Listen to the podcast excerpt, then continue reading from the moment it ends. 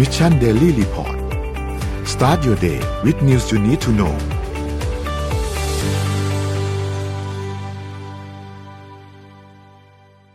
สวัสดีครับยินดีต้อนรับเข้าสู่ Mission Daily Report ประจำวันที่ 30 พฤษภาคม 2565 นะครับ วันนี้คุณอยู่กับพวกเรา 3 คนตอน7โมงถึง8โมงเช้านะครับ สวัสดีพี่ปิ๊ก สวัสดีพี่แจ็คครับ สวัสดีครับ สวัสดีนนท์สวัสดีพี่เป็กด้วยนะครับ ครับเช้าวันจันทร์นะครับ เดี๋ยววันนี้เราค่อยๆไปอัปเดตเรื่องราวต่างๆกันนะครับ วันนี้เป็นวันที่ลุ้นมากวันหนึ่งของอืมชาวกรุงเทกทพมนะฮะโอ้โหนะครับ วันนี้อาจจะมีการเล่นเล่นแร่แปรธาตุหรือเปล่านะครับก็ร้อนร้อนหนาวหนาวๆนะ คือจริงๆต้องบอกว่าคาดคือส่วนตัวคิดว่าไม่น่ามีอะไรนะฮะแต่ถ้ามีอะไรขึ้นมานี่สิ อันนี้งานงานใหญ่นะฮะครับจริงๆแล้วนนท์ก็ไม่อยากจะพูดคำนี้ฮะแต่นนท์ก็กลัวว่าเราจะได้เห็นอะไรที่เราไม่เคยเห็น อืม แต่จริงๆแล้วเราก็อาจจะเคยเห็นมาแล้วก็ได้เหมือนกันนะครับฉะนั้นก็เดี๋ยววันนี้ค่อยๆไปอัปเดตเรื่องราวต่างๆกันนะครับ แล้วก็มีหลายประเด็นที่เราต้องพูดคุยกันนะครับเอ่อเดี๋ยวเราเริ่มต้นกันที่ตัวเลขกันก่อนเหมือนเดิมครับ ตัวเลขต้องเปลี่ยนเป็นเลขไทยไหมฮะชานนท์อ๋อใช่ครับ ทีมงานอันนี้ไม่ไม่โอเคเลยนะฮะนะครับต้องใช้เลขไทยนะฮะ เลขไทยที่เอามาจากเขมรนะครับ ต้องใช้เลขไทยนะฮะเดี๋ยวค่อยว่ากันนะฮะครับผมนะครับว่ากันนะฮะวันนี้พี่แจ็คจัดเต็มแน่นอนนะครับ ตัวเลขการฉีดวัคซีนครับ เพิ่มประมาณกลมๆก็สองแสนห้าหมื่นนะครับ เข็มที่สามเนี่ยเพิ่มมาประมาณหนึ่งแสนสี่หมื่นนะครับ ตอนนี้เป็นสี่สิบจุดห้าเปอร์เซ็นของประชากรแล้วนะครับสำหรับเข็มบูสเตอร์นะครับ เดี๋ยวนนท์พาไปดูถัดมาฮะตัวเลขการเอ่อสถานการณ์ผู้ป่วยนะครับ ตอนนี้อยู่เนี่ยผู้ติดเชื้อรายใหม่อยู่ที่สามพันหกร้อยคน นะครับ แล้วก็รักษาหายอยู่ที่ห้าพันหกร้อยี่สิบสองนะครับ นอกจากนี้นะฮะตัวเลขผู้เสียชีวิตก็ลดลงเช่นเดียวกันนะครับ ตอนนี้อยู่ที่ 24 คนนะครับผู้ป่วยอาการหนัก 901 นะครับ ใส่เครื่องช่วยหายใจอยู่ที่ 438 นะครับ ก็สถานการณ์ดีขึ้นเรื่อยๆนะครับตัวเลข ATK นะครับอยู่ที่ประมาณ 5,100 นะครับ ก็มีผู้ติดเชื้อรายใหม่รวมๆแล้วเนี่ย ก็ประมาณ 8,000 เกือบเกือบ9,000 คนนะครับ ไปดูถัดมาครับ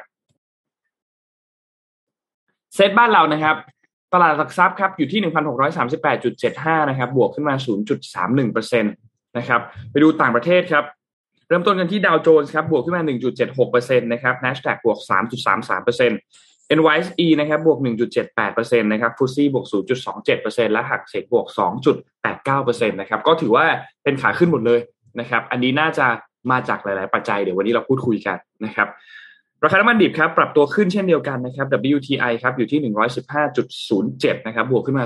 0.86 นะครับและ Brent crude oil อยู่ที่ 119.43 นะครับบวกขึ้นมา 1.73%นะครับอันนี้หมอนข้างช่วยอ่านข่าวด้วยนะฮะไปดูราคาทองคำนะครับ ทองคำครับ 1,853.72 นะครับบวกขึ้นมา 0.17%นะครับและคริปโตเคอเรนซีนะครับบิตคอยนะครับตอนนี้อยู่ที่ประมาณ 29,000 นะครับอีเทเรียมอยู่ที่1,800นะครับ b i n a n c e 305นะครับโซลาร่าอยู่ที่45นะครับและบิตคับคอยครับอยู่ที่2.58นะครับก็นี่คืออัปเดตตัวเลขทั้งหมดในช่วง 24 ชั่วโมงที่ผ่านมานะครับอะวันนี้เราเริ่มอะเรื่องอันนี้คมีรับสแตทด้วยไม่งั้นอะเล่าโอเคครับนานละอ่าสแตทขึ้นมาแล้วเดี๋ยวจะไปเรื่องอื่นๆกันนะครับ อ่าสเตปตัวแรกวันนี้ก็คือเรื่องของเป็นเรื่องเศรษฐกิจนะครับ ก็เป็นเรื่องที่ประชาไปสำรวจมาว่าประชาชนในประเทศต่างๆ มีความกังวลกับเรื่องของเงินเฟ้อมากน้อยแค่ไหนนะครับ ก็ มากน้อยเรียงตามไปครับ น้อยสุดอยู่ที่จีน ก็ประมาณสามสิบ ห้าเปอร์เซ็นก็กังวลว่าจะมีเรื่องของเงินเฟ้อก็เพิ่มขึ้นนิดหน่อยนะครับ แต่ดูแท่งยาวๆเนี่ยคือประเทศที่ประชาชนมีความกังวลสูงขึ้นอย่างเห็นได้ชัดเมื่อเทียบจาก 2021 มาปีปัจจุบันนะครับ ก็คือสหราชอาณาจักรเนาะจากปีที่แล้วกังวลอยู่ประมาณ 35เปอร์เซ็นตอนนี้ไปถึง 55เปอร์เซ็นตนะครับก็เป็นแบบเด่นๆในกราฟนะก็แปลว่า ทุกคนเริ่มรู้สึกว่าแหมเงินในกระเป๋ามันน้อยลงทุกทีแล้วเนาะแล้วก็เศรษฐมีความกังวลหน้าเศรษฐกิจมากขึ้นนะครับ อะต่อมาครับ พอมีเรื่องของ inflation มันกระทบต่อค่าครองครองชีพอะไรยังไงยังไงยังไงบ้างนะครับ ก็อันนี้เป็นตัวเลขที่สำรวจมาเขาเรียกว่า Hamburger Index ที่เราเคยมาเล่าทีจำได้ไหมอืมเขาบอกว่าถ้า inflation เพิ่มขึ้นมาก ๆ เนี่ย มันกระทบต่อต้นทุนที่มาผลิตมาขายเป็นเบอร์เกอร์ ซึ่งเป็นอาหารแบบพื้นฐานมาก ๆ ของชาวอเมริกันยังไงเนี่ย ก็ดูต้นทุนที่มันจะเพิ่มขึ้นนะครับคืออย่างเรื่องของต้นทุนของผักต้นทุน 12.7เปอร์เซ็นต้นทุนของเบคอน 17.7เปอร์เซ็นตนะครับ เนื้อ 14.8เปอร์เซ็น นั่นแปลว่าต้นทุนทุกทุกส่วนของการเป็นเบอร์เกอร์ได้รับผลกระทบและขึ้นอย่างน้อยนะ เห็นสุดตอนนี้น้อยสุดก็คือมะเขือเทศคือ0.4เปอร์เซ็นต์ซึ่งน้อยมาก แต่นอกนั้นคืออยู่ที่ประมาณ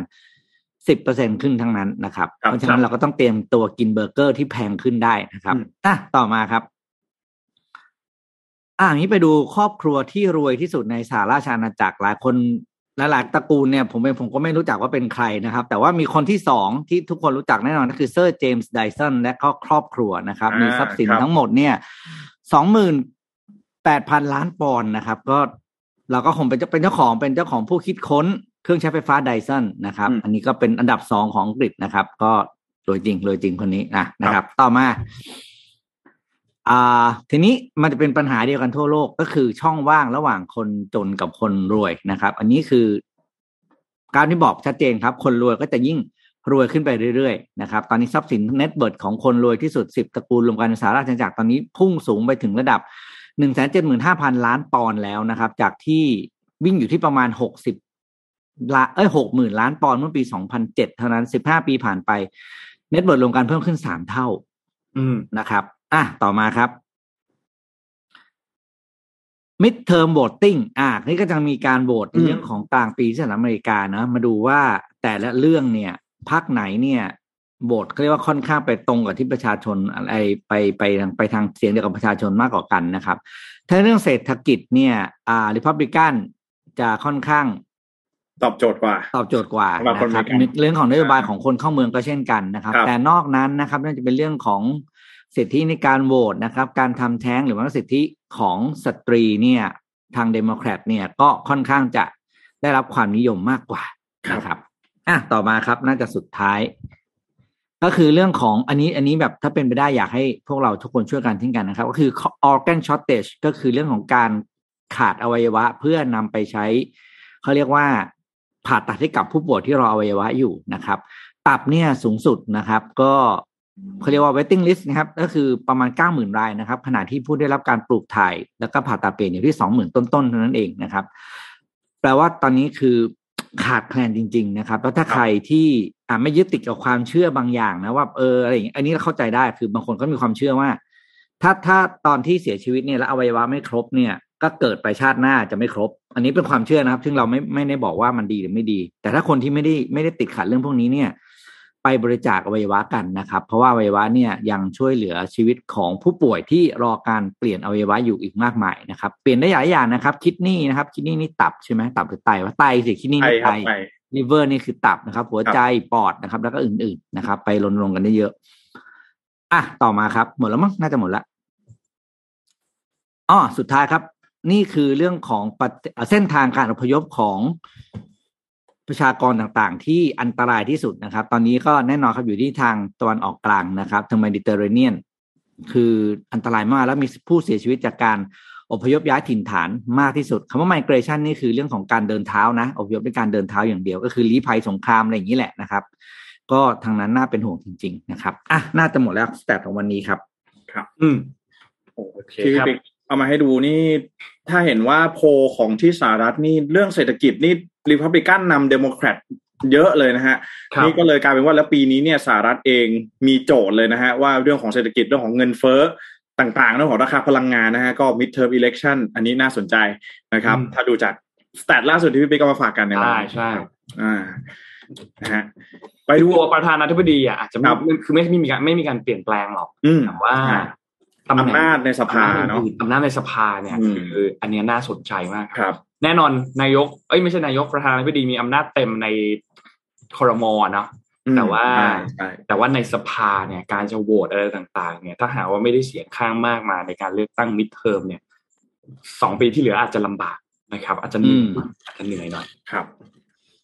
ก็ติดตามดูนะฮะสำหรับวันนี้เรามาอัปเดตกันเรื่องของ ฝีดาดวานอนสักนิดหนึ่งนะฮะมังกี้อ่าได้พ็คอรักบนะฮะฝีดาดลิงนะครับ ก็จริงๆต้องบอกว่ามีอัปเดตที่เกี่ยวข้องกับประเทศไทยนะครับ เพราะว่าจริง ๆ แล้วมีในวันที่ 29 นะครับ พฤษภาคมนายแพทย์โอภาสการกวินพงศ์อธิบดีกรมควบคุมโรคนะครับ ได้มีการให้สัมภาษณ์นะครับ ถึงกรณีสถานการณ์โรคฝีดาดลิง หรือว่ามังกี้พ็อกนะครับในประเทศไทยนะฮะก็ก็ยังยืนยันนะครับว่าตอนนี้ยังไม่พบนะครับผู้ป่วยโรคฝีดาดลิงในไทยนะฮะแต่ว่า มีผู้ป่วยนะครับเข้าข่ายสงสัยนะครับ แต่หลังจากที่นำไปกักตัวนะครับ แล้วก็ส่งผลไปตรวจทางห้องปฏิบัติการเนี่ยก็พบว่านะครับไม่ใช่โรคฝีดาดลิง แต่เป็นการติดเชื้อเริ่มนะครับ ก็ขณะนี้อยู่ระหว่างการพักรักษาอาการนะครับ ที่สถาบันบำราศนราดูนะครับ คาดว่าจะกลับบ้านได้ภายในหนึ่งสองวันนะครับ แล้วก็ มีเข้าข่ายทั้งสิ้นเนี่ยนะครับสามรายด้วยกันนะครับ ก็แต่ว่าล่าสุดเนี่ยผลยืนยันออกมาแล้วว่ายังไม่ใช่โรคฝีดาดลิงนะครับกรมควบคุมโรคเองนะครับ ก็ตอนนี้มีการคัดกรองนะครับ แล้วก็ให้ความรู้กับผู้เดินทางเนื่องจากว่าโรคนี้เนี่ยจะเห็นอาการค่อนข้างชัดนะครับ ก็คือมีผื่นมีตุ่มนะครับ เมื่อพบก็ต้องสอบตรวจโรคนะครับ อย่างไรก็ตามข้อมูลเบื้องต้นเนี่ยพบว่าการติดเชื้อไม่ง่ายเหมือนโรคโควิด -19 นะครับ เพราะว่าต้องสัมผัส ใกล้ชิดจริง ๆ นะครับ แล้วก็คาดว่าจะไม่ก่อปัญหา ถ้าหากว่าเราไม่ประมาทนะครับ เมื่อเพราะว่าตอนนี้เนี่ยประเทศไทยของเราเองก็มีการเปิดประเทศกันแล้วนะครับ มีคนเข้าออก ก็ถ้าหากว่ามีความสงสัยเนี่ยก็หากให้อยากให้รีบนะครับพบแพทย์โดยทันทีนะครับ ก็ปกติแล้วโรคฝีดาดวานอนนะฮะก็จะมีอาการดั่งได้รับเชื้อมาประมาณ 7-14 วันนะครับ โดยจะเริ่มมีไข้ปวดเมื่อยกล้ามเนื้อนะครับ ปวดศีรษะปวดหลังนะครับ บางรายอาจจะมีอาการเจ็บคอท้องเสีย ปวดท้องหรือว่าอาเจียนนะครับผื่นมักจะมีขึ้นนะครับหนึ่งถึงสองวันหลังจากที่มีไข้นะครับ โดยจะเป็นผื่นแดงแล้วก็กลายเป็นตุ่มนะครับ กระจายอยู่ทั่วตัวนะครับ ก็หลังจากนั้นเนี่ยประมาณสิบสี่วันนะครับ ตุ่มทั้งหมดก็จะค่อยๆนะครับ กลายเป็นตุ่มพองนะครับ แล้วก็เริ่มที่จะค่อยๆหายนะครับ แล้วก็ต้องเข้าสู่การรักษานะครับ แบบประคับประคองตามอาการจนกว่าจะหายนะครับ ก็ทางด้านของ กระทรวงสาธารณสุขนะครับ ก็ออกมายืนยันนะครับ ว่าตอนนี้เนี่ยถึงแม้ว่าจะมีผู้ป่วยเข้าข่ายสงสัยนะครับ แต่ว่าผลการตรวจเนี่ยก็ยืนยันว่ายังไม่ใช่โรคฝีดาดวานอนนะครับ อันนี้เป็นอัปเดตมาฝากกัน อืม ก็คิดว่าคิดว่าน่าจะไม่มีอะไรเนาะหวังว่านะน่าจะหวังว่าจะไม่ได้ไม่ได้มีเหตุการณ์อะไรที่ทำให้เกิดการระบาดอย่างรุนแรง นะครับ ก็รอติดตามดูอีกทีหนึ่งนะครับ แต่สถานการณ์ล่าสุดก็เป็นไปตามนั้นนะครับพี่แจ็คครับนนพามาดูที่เรื่องของในสภากันบ้างครับอืมตอนนี้เนี่ยจะมีการอภิปรายนะครับ ฝ่ายค้านเนี่ยก็อภิปรายเรื่องของงบงบในปี66นะครับ2566 ของปีหน้าเนี่ยนะครับ ก็แน่นอนครับว่าสัปดาห์นี้เนี่ยตั้งแต่วันที่ 31 จนถึงวันที่ 2 มิถุนายนเนี่ยจะเป็นวันที่ 3 วันนี้ จะมีการอภิปรายเรื่องงบประมาณรายจ่ายประจำปีเนี่ยกันอย่างเข้มข้นแน่นอนนะครับ ซึ่งทางหน้าของพักก้าวไกลพักเพื่อไทยเนี่ยก็มีการออกมาพูดถึงให้สัมภาษณ์ยังไม่ถึงวันนะยังไม่ถึงวันการอภิปรายนะครับ แต่ก็อาจจะมีการคว่ำร่างตัวฉบับนี้เกิดขึ้นนะครับ คือตอนนี้เนี่ยต้องบอกว่าในช่วงสองปีที่ผ่านมาเนี่ยนะครับ มีการพูดถึงหลายอย่าง นะครับอย่างคุณสุทินคลังแสงเนี่ยนะครับเขามีการออกมาพูดเช่นเดียวกันนะครับ ซึ่งเป็นสสแล้วก็เป็นรองหัวหน้าพักเพื่อไทยด้วยนะครับบอกว่าในช่วงสองปีที่ผ่านมาเนี่ยมันมีบทเรียนที่เราให้โอกาสเขาไปบางอย่างแล้ว แต่เขาก็ไม่แก้เขาบอกว่าให้รอไปก่อน แต่เราก็บอกให้ฟังแต่เขาก็ไม่แก้อะไรเลยนะครับ คิดว่าคราวนี้น่าจะเป็นโอกคิดว่าถ้าให้โอกาสแบบเดิม และคิดว่าจะไปแก้ในชั้นต่อไปเนี่ยเขาก็ไม่ทำอยู่ดีนะครับ ก็ ต้องติดตามดู แล้วในปีนี้เนี่ยงบเรื่องเรือดำน้ำก็ยังมีซุกๆไว้อยู่ด้วยนะครับ มีบางอย่างที่รัฐสภาเอ่อรัฐบาลเนี่ยรับปากไว้ในสภา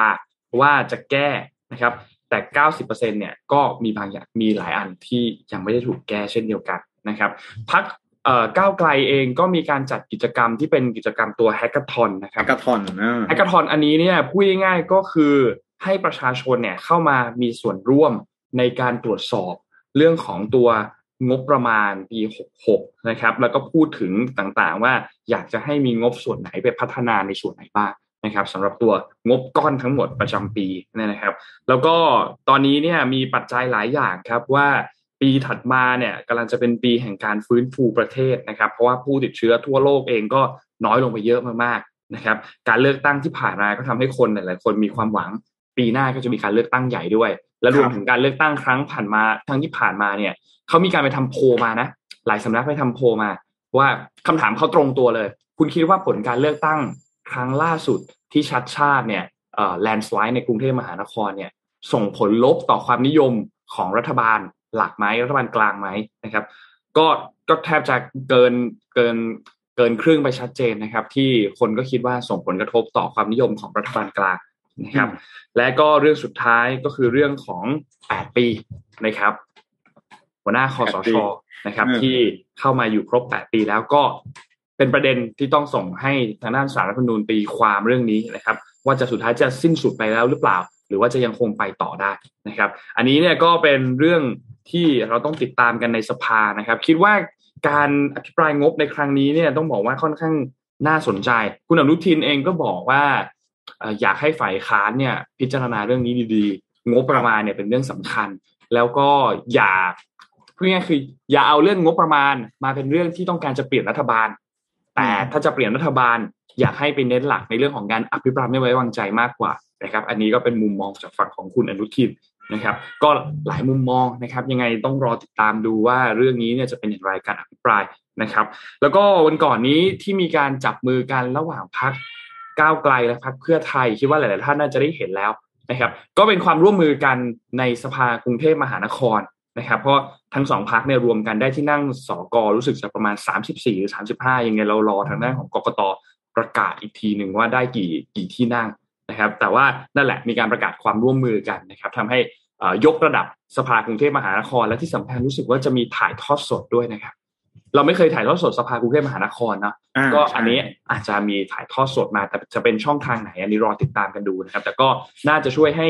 มีความโปร่งใสมากขึ้น เราตรวจสอบกันได้มากขึ้น และได้เห็นการทำงานมากขึ้นว่า เอ๊ะ จริง ๆ แล้วสภากรุงเทพมหานครเนี่ยคือเราอาจจะไม่ค่อยคุ้นกันเนาะว่าสกทำอะไรนะมีหน้าที่ทำอะไรบ้าง เราก็จะได้เห็นกันมากขึ้นนะครับ แล้วก็อีกเรื่องหนึ่งครับพี่ปิ๊กพี่แจ็คเรื่องของคุณชัดชาติครับ อ่า สักนิดหนึ่งครับ วันนี้วันนี้วันที่สามสิบเนี่ย เป็นวันที่กกตเนี่ยนะครับ จะมีการถกกัน ยังไม่ประกาศนะแค่ถกกันเขาจะประชุมกันเพื่อพิจารณาการประกาศรับรองผลการเลือกตั้งครับว่าที่เลือกตั้งกันมาวันที่ยี่สิบสองเนี่ย จะเป็นยังไง มีการประกาศไหมจะเซ็นไหมเซ็นปุ๊บเท่ากับว่าสกและผู้ว่าเข้าตำแหน่งอย่างเต็มตัว จะได้มีการปฏิบัติงาน นะครับ ซึ่งทุกวันนี้คุณชาชาก็ยังลงพื้นที่ไม่หยุดเลยนะฮะทำงานเหมือนเหมือนเหมือนในตำแหน่งมาแล้วห้าปีเหมือนเข้าตำแหน่งมาแล้วรับแล้วอะคือนนนนนชอบประโยคนี้มากเลย คือเขาเขาพูดว่า เออจริง ๆ แล้วเนี่ย สิ่งที่คุณชัดชาติทำเนี่ยก็เป็นเรื่องปกติที่นักการเมืองก็ควรจะทำแต่ว่าเราไม่เห็นปกตินะนี่คือเรื่องปกติมากๆเรื่องปกติไม่ได้เซอร์ไพรส์อะไร แต่เราไม่เห็นอะไรแบบนี้มานานมาก เราก็เลยเซอร์ไพรส์เท่านั้นเองนะครับ ทีนี้วันที่ 30 ครับ ประมาณบ่ายโมงเนี่ย วันนี้ก็จะมีทางหน้าของสำนักงานกกตเนี่ยนะครับ ก็มีการเสนอผลคะแนนการเลือกตั้งผู้ว่ากทม แล้วก็เลือกตั้งทางด้านสมาชิกกรุงเทพมหานครเข้าที่ประชุมนะครับ เพื่อพิจารณาการรับรองผลการเลือกตั้งนะครับ ก็ครับผู้บริหารหนึ่งตำแหน่งคือผู้ว่ากทม และสกออีก 50ตำแหน่งนะครับ ผลคะแนนเนี่ยตอนนี้ก็ค่อนข้างชัดเจนแล้วนะครับ ว่าทนายคุณชาชาติชนะผู้ว่าเนาะสกเพื่อไทย 20 คนก้าวก้าวไกล 14 คน ประชาธิปัตย์9คน กลุ่มรักกรุงเทพ3คนพักพลังประชารัฐ2คนและพักไทยสร้างไทยอีก2คนนะครับ ซึ่งตอนนี้เนี่ยเบื้องต้นเนี่ยนะครับ ก็มีเรื่องร้องเรียนมาเหมือนกันสองเรื่องด้วยกัน อ่าสองเรื่องรวมๆแล้ว24คำร้อง แต่ว่ารวมแล้วเป็นสองเรื่องหลักๆนะครับ เรื่องแรกก็ หนีไม่พ้นคนนี้ครับ นักร้องของเรานะครับศรีสุวรรณจันยานะครับเลขาธิการสมาคมองค์การพิทักษ์รัฐธรรมนูญไทยนะครับ ก็มีการยื่นคำร้องเกี่ยวกับกกตนะครับ ให้ไต่สวนบริเวณกรณีของการทำป้ายหาเสียงเป็นผ้าไวนิลที่ทำให้ผู้มีสิทธิเลือกตั้ง สามารถนำไปรีไซเคิลเป็นกระเป๋าเป็นผ้ากันเปื้อนได้ เพราะว่าอาจจะเข้าข่ายที่ไปจูงใจให้คนที่มีสิทธิเลือกตั้งเนี่ย ไปลงคะแนนเลือกตั้ง เพราะหวังที่จะได้รับทรัพย์สินได้รับผลประโยชน์ ที่พูดง่ายๆอันนี้หมายถึงกระเป๋าด้วยนะครับ ที่สามารถนำมาคำนวณเป็นเงินได้นะครับ แล้วก็มีการร้องเรียนในเรื่องของตัวการเก็บเขาเรียกว่าป้ายหาเสียงนะครับ แต่ไม่ได้ร้องเรียนคุณชาชาติคนเดียวนะ มีคุณชาชาติ มีคุณสุชาชวี และมีคุณสุภา แต่ป้ายหาเสียงนี่เขาไปแจ้งความคุณชัดชาติเลยนะ คุณศรีสุวรรณเป็นเป็นเป็นเป็นเรื่องเป็นราวเลยนะครับเออไปแจ้งความที่ที่ที่หนองจอกมั้งหรือที่ไหนไม่รู้ทำยังก็ไม่เคยเห็นเนี่ยป้ายหาเสียงทุกพักทุกครั้งที่ทุกครั้งทุกการเลือกตั้งที่ผ่านมา มันก็กลายไปเป็นหลังคาเต็นท์ไก่ย่าง มันก็กลายไปเป็นอะไรทุกอันที่เต็มไปหมดอะ ผมก็มองว่ามันเป็นเรื่องอะพูดจริงมันเป็นเรื่องที่ ชาวบ้านก็ทำอยู่แล้วป่ะ คือของเขาของเขาเก็บไปไปไปใช้อะเออนี้อะอ่าต่อต่อต่อต่อส่วนเรื่องที่สองคือเรื่องของที่บอกว่าคุณชัดชาติเนี่ยไปด้อยค่าระบบราชการอ่าอ่าไปร้องเรียนเอออันนี้ก็ต้องบอกว่ามันเหมือนกับอะไรนะไปร้องเรียนเป็นการแจ้งผ่านหน่วยงานอื่น ที่ไม่ใช่กกตโดยตรงแต่ว่า เหมือนเขาไปอ้างว่าคุณชัดชาติเนี่ย ระบุเนื้อหาทำนองว่าระบบราชการอาจจะส่งผลต่ออุปสรรคการปฏิบัติงาน เพราะมีขั้นตอนเยอะครับ โดยผู้ร้องเนี่ย อ้างว่าการระบุเช่นนี้เหมือนการดูถูกระบบราชการเอาเขาดูถูกก็ถูกแล้วไงเขาดูก็นั่นน่ะสิดูครับถูกแล้วไงดูถูกแล้วดูถูกแล้ว เอออืมอ๋อดูผิดตรงไหนม่ใช่ดูถูกเออแต่ว่าดูถูกแล้วว่าเป็นแบบนี้อืมก็ดูจะถูกแล้วไงที่เขาพูดน่ะ ไม่จริงเหรอครับผมอืมคืออะกกกตเนี่ยบอกว่าเบื้องต้นยังไม่เกี่ยวข้องกับกฎหมายเลือกตั้ง แล้วก็ยังไม่สามารถระบุได้ว่าจะตรงกับกฎหมายข้อใดนะฮะ ก็ต้องดูว่าจะ ไปตรงกับกฎหมายเงื่อนไขข้ออะไรข้อใดข้อไหนไหมนะครับ แล้วก็ต้องบอกว่ากกตก็อาจจะในครั้งนี้เนี่ยอาจจะถ้าเกิดว่ามีเรื่องคัดค้านหรือพบว่าการเลือกตั้งไม่สุจริต เที่ยงธรรมเนี่ยก็อาจจะไม่ประกาศผลการเลือกตั้งก็ได้นะครับ แต่ว่าในครั้งนี้เนี่ยดูแล้วการเลือกตั้งก็เป็นไปอย่างเรียบร้อยนะครับ แต่ว่าในขณะเดียวกันเนี่ยถ้าในบางเขตนะครับ อย่างเช่นในกรณีของสกเนี่ยถ้าหากว่าบางเขตยังไม่สามารถประกาศ หรือว่ารับรองผลการเลือกตั้งได้ก็อาจจะมีการประกาศผลสก ไว้เป็นบางส่วนก่อน ส่วนที่เหลือเนี่ยก็รอตั้งคณะกรรมการขึ้นมาตรวจสอบข้อเท็จจริง อันนี้ก็อาจเป็นกรณีที่เกิดขึ้นได้นะครับอะเพราะฉะนั้นตอนนี้ครับ ระยะเวลาในการประกาศผลการเลือกตั้งเนี่ย มันมีกฎหมายอยู่อืมนะครับ ก็ระบุไว้เลยนะครับ กฎหมายในปี 62เนี่ยนะครับ มาตรา 17กกตจะต้องประกาศผลเลือกตั้งให้ได้ ภายใน 30 วันนับตั้งแต่วันเลือกตั้งนะครับตั้งแต่วันที่ 22 ที่ผ่านมาเนี่ยก็นับไป 30 วัน นะครับ ถ้าตรวจสอบแล้วเรียบร้อยเนี่ยต้องประกาศภายในวันนี้นะครับ แต่ถ้าสมมุติว่ามีผู้ร้องเรียนมีเเหตุอันควรอันเชื่อว่าอาจจะมีการเลือกตั้งที่ไม่ได้เป็นไปแบบสุจริตสุจริตหรือว่าเที่ยงธรรมเนี่ยนะครับ ก็อาจจะให้มีการสืบสวน จะมีการประกาศผลเลือกตั้งใหม่ หรือจะมีการจัดเลือกตั้งใหม่ภายใน 60 วันนะครับ ก็ 2 เดือนนะครับ รอติดตามดูครับว่าสุดท้ายแล้วจะมีอะไรหรือเปล่านะครับ นอกจากลุ้นผลเลือกตั้งแล้ว เราต้องมาลุ้นด้วยนะครับ ว่ากกตเนี่ยจะมีการรับรองผลเลือกตั้งหรือเปล่านะครับ ครับ โอ้วันนี้คือหลาย ๆ คนก็คาดการณ์นะ อย่างที่อย่างที่ได้แจ้งไปในช่วงต้นรายการนะครับ ว่าไม่ไม่น่าจะมีอะไรพูดแบบนี้ เออคือในใจเนี่ยคิดว่าไม่น่าจะมีอะไร เพราะว่าทุกอย่างทุกสิ่งทุกอย่างเนี่ยมันก็เป็นไปอย่างเรียบร้อยนะฮะแต่ว่าพอมีกรณี คือมีการร้องเรียนเข้ามาสองเรื่องนี้เนี่ย มันก็อะไม่แน่เหมือนกันนะอืมนะฮะว่าอาจจะเกิดอะไรขึ้นก็ได้นะครับ แต่ก็ครับมีกรอบกฎหมายอยู่นะฮะว่าจะต้องมีการประกาศผลการเลือกตั้งให้ได้นะฮะอย่างที่น้องชนนบอกสามสิบวัน หลังจากวันเลือกตั้งเนาะแล้วก็หลังจากนั้นเนี่ยพอมีการสืบสวนข้อเท็จจริงเนี่ยก็อาจจะต้องมีการจัดการเลือกตั้งใหม่ภายในหกสิบวันนับตั้งแต่วันเลือกตั้งเพราะฉะนั้นแล้วกรอบก็จะอยู่ประมาณ หนึ่งเดือนเนาะหนึ่งเดือน แล้วก็ถ้าหากว่ามีอะไรก็อีกประมาณสองเดือนนะครับนะโอ้คือแต่ว่าพี่ครับเชิญครับพี่บิ๊กคิดว่า จริงๆเนี่ยนะครับกฎหมายเนี่ย มันควรจะใช้ไปเพื่อการพัฒนานะอืมแต่ควรจะใช้กฎหมายเพื่อให้เกิดการพัฒนาหรืออะไรที่มันก้าวหน้ากว่าเดิมนะครับไม่ใช่มีกฎหมายแล้วก็ไปหาวิธีการใช้ให้ทุกอย่างมัน มันเป็นอย่างเงี้ย เออ อะไรอย่างเงี้ย อืม มันดูคือไม่ค่อยแล้วมันก็จะเสียเวลาสมมุติว่าสมมุติว่ามันเกิดมีอะไรขึ้นมาแบบผิดพลาดไม่รับรองจริงเอาแล้วก็เลือกกันใหม่เสร็จแล้วก็ร้องกันใหม่เลือกกันใหม่สรุปไม่ต้องทำอะไรเลย ใช่ ไม่มีใครมาทำอะไรสักที แล้วก็เฮ้ยเราจะปล่อยชีวิตมันเป็นอย่างนี้เหรอ อืมผมก็เวกลาลัวว่ามันจะมีความวุ่นวายทางการเมืองอีกนะฮะ ถ้ามีหาโอกาสมีโอกาสครับอืมเพราะว่า อะแล้วก็ยอมรับว่าจริงๆคือครั้งนี้เนี่ยโอ้โห ถ้าพูดถึงการเลือกตั้งผู้ว่ากรมกรุงเทพอย่างเดียวนะครับเพราะว่าคือเวทีอื่นพี่ไม่รู้ แต่ที่มีผลการเลือกตั้งแบบขาดอย่างเงี้ยที่เท่าเท่าที่จำได้ก็คือครั้งก่อนนู้นคือพลตรีจำลองสีเมืองครับ ที่แบบโอ้โหก็คือถล่มทลายแลนด์สไลด์แบบนี้แหละนะครับ แล้วหลังจากนั้นเนี่ยก็ก็มีการอันเรียกนะแข่งกันแต่ว่าไม่ได้ขาดขนาดนี้ อืม แล้วครอบนี้คือพร้อมแล้วแต่ว่าอย่าลืมว่ายุคสมัยไม่เหมือนกันนะยุคนี้คือแบบ เนี่ย ทุกคนพร้อมออกมา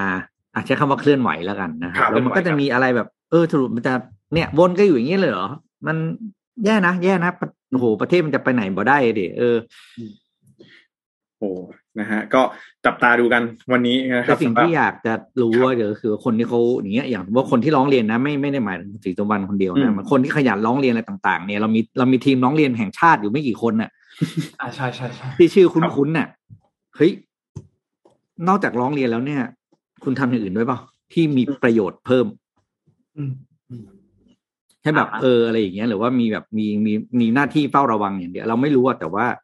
แหมรู้สึกเราร้องเรียนกันเยอะจริง ๆ เนาะครับคำว่าร้องเรียนควรจะเป็นประชาชนนะประชาชนจริงๆที่ร้องเรียนแล้วก็แบบมีปัญหาระบบอย่างเงี้ยการทำงานราชการเนี่ยประชาชนควรจะได้สิทธิ์ร้องเรียนมากกว่าด้วย อืม อืมนั่นครับอ๋อไปไปเหนื่อยเหนื่อยเหนื่อยอะรอดูกันครับมาดูวันนี้มีคอนเทนต์จาก SCB ใช่ไหมนนท์อ่ามีครับเดี๋ยวขั้นข่าวสักข่าวหนึ่งแล้วเดี๋ยวนนท์พาไปคอนเทนต์นี้ครับ อืมได้ครับ ก็เดี๋ยวเรามาดูกันอีกสักหนึ่งข่าวนะฮะ ไปกันที่เอ่อ PDPA นะครับ ที่จะมีผลบังคับโอ้ใช้ในวันที่หนึ่งมิถุนายนนี้นะฮะ หลังจากเลื่อนมาสามปีด้วยกันนะครับ ตั้งแต่ปีหกสองนะ ก็หนึ่งมิถุนายนนี้นะครับ ไม่เลื่อนแล้วนะครับสำหรับกฎหมาย PDPA นะฮะครับใครที่ยังเอ่องงๆอยู่ว่าคืออะไรนะครับ ก็คือกฎหมายคุ้มครองข้อมูลส่วนตัวนั่นเองนะครับ ตามพรบ คุ้มครองข้อมูลส่วนบุคคล พศ 2562 นะครับเอ่อก็คือทางด้านเอาไปดูทางด้านหน่วยงานรัฐกันก่อนนะครับ ที่จะมีการบังคับใช้นะฮะก็คือพันตำรวจเอกกฤษณะพัฒนาเจริญนะครับ รองโฆษกสำนักงานตำรวจแห่งชาตินะครับ ก็ได้มีการประชาสัมพันธ์นะครับ ถึงการบังคับใช้กฎหมายที่เกี่ยวข้องกับการคุ้มครองข้อมูลส่วนบุคคลนะครับ หรือว่า PDPA นั่นเองนะครับ PDPA ย่อมาจาก Personal Data Protection Act นะครับก็ตรงตัวเลยนะครับ ก็ถือว่าตอนนี้เนี่ยถ้าหากว่าใครนะครับที่เป็นเจ้าของข้อมูลนะครับ มีถ้าหากว่ามีการพบการกระทำความผิดการละเมิดนะครับ หรือกระทบสิทธิตามกฎหมาย ก็สามารถดำเนินการทางอาญาทางแพ่ง หรือว่าทางปกครองได้ตามขั้นตอนของกฎหมายนะครับโดยจะเริ่มใช้ในวันที่1มิถุนายน 2565 นี้นะครับ เนื่องจากปัจจุบันนะครับมีการละเมิดอ่อสิทธิความเป็นส่วนตัวของข้อมูลส่วนบุคคลเป็นจำนวนมากนะครับ ก็สร้างความเดือดร้อน ความเสียหายนะครับให้กับเจ้าของข้อมูลส่วนบุคคลนะครับ ประกอบกับความก้าวหน้าของเทคโนโลยีทำให้การรวบรวมการการรวบรวมใช้นะครับ หรือการเปิดเผยข้อมูลส่วนบุคคลเนี่ยอันเป็นการละเมิดนะครับ ดังกล่าวเนี่ยทำได้โดยง่าย แล้วก็สะดวกมากขึ้นรวดเร็วมากขึ้นนะครับทำให้เกิดความเสียหายต่อเศรษฐกิจในภาพรวมนะครับ จึงกำหนดให้กฎหมายนะครับ ว่าด้วยการคุ้มครองข้อมูลส่วนบุคคลเนี่ยเป็นการทั่วไปขึ้นมานะครับ ก็ ทางด้านของรัฐบาลนะครับพลเอกประยุทธ์จันโอชานายกรัฐมนตรีแล้วก็รัฐมนตรีว่าการกระทรวงกลาโหมนะครับ ก็เล็งเห็นถึงความสำคัญที่เกี่ยวข้องนะครับ กับข้อมูลส่วนบุคคลก็พร้อมกำชับให้ทุกหน่วยงานที่เกี่ยวข้องนะครับ เริ่มดำเนินการบังคับใช้กฎหมาย ด้วยความเป็นธรรมนะครับ เกิดประสิทธิภาพแล้วก็เพื่อการป้องกันปัญหาอาชญากรรมนะครับ แล้วก็อ่าดำเนินการนะครับ เพื่อเป็นการดำเนินการตามนโยบายของรัฐบาลนะครับ ก็ทางด้านของพบตรนะครับพลตำรวจเอกสุวัสด์แจ้งยอดสุขนะครับ ก็ได้กำชับให้หน่วยงานต่างๆ ที่เกี่ยวข้อง เร่งประชาสัมพันธ์นะครับ ให้ประชาชนทราบถึงการแก้ไขกฎหมายดังกล่าวนะครับ แล้วก็สร้าง awareness หรือว่าความการรับรู้นะครับ ให้กับประชาชนเข้าใจถึงสาระนะครับสำคัญของกฎหมายนะครับ แล้วก็สำนักงานตำรวจแห่งชาติเองก็จะเป็นหน่วยงานที่มาบังคับใช้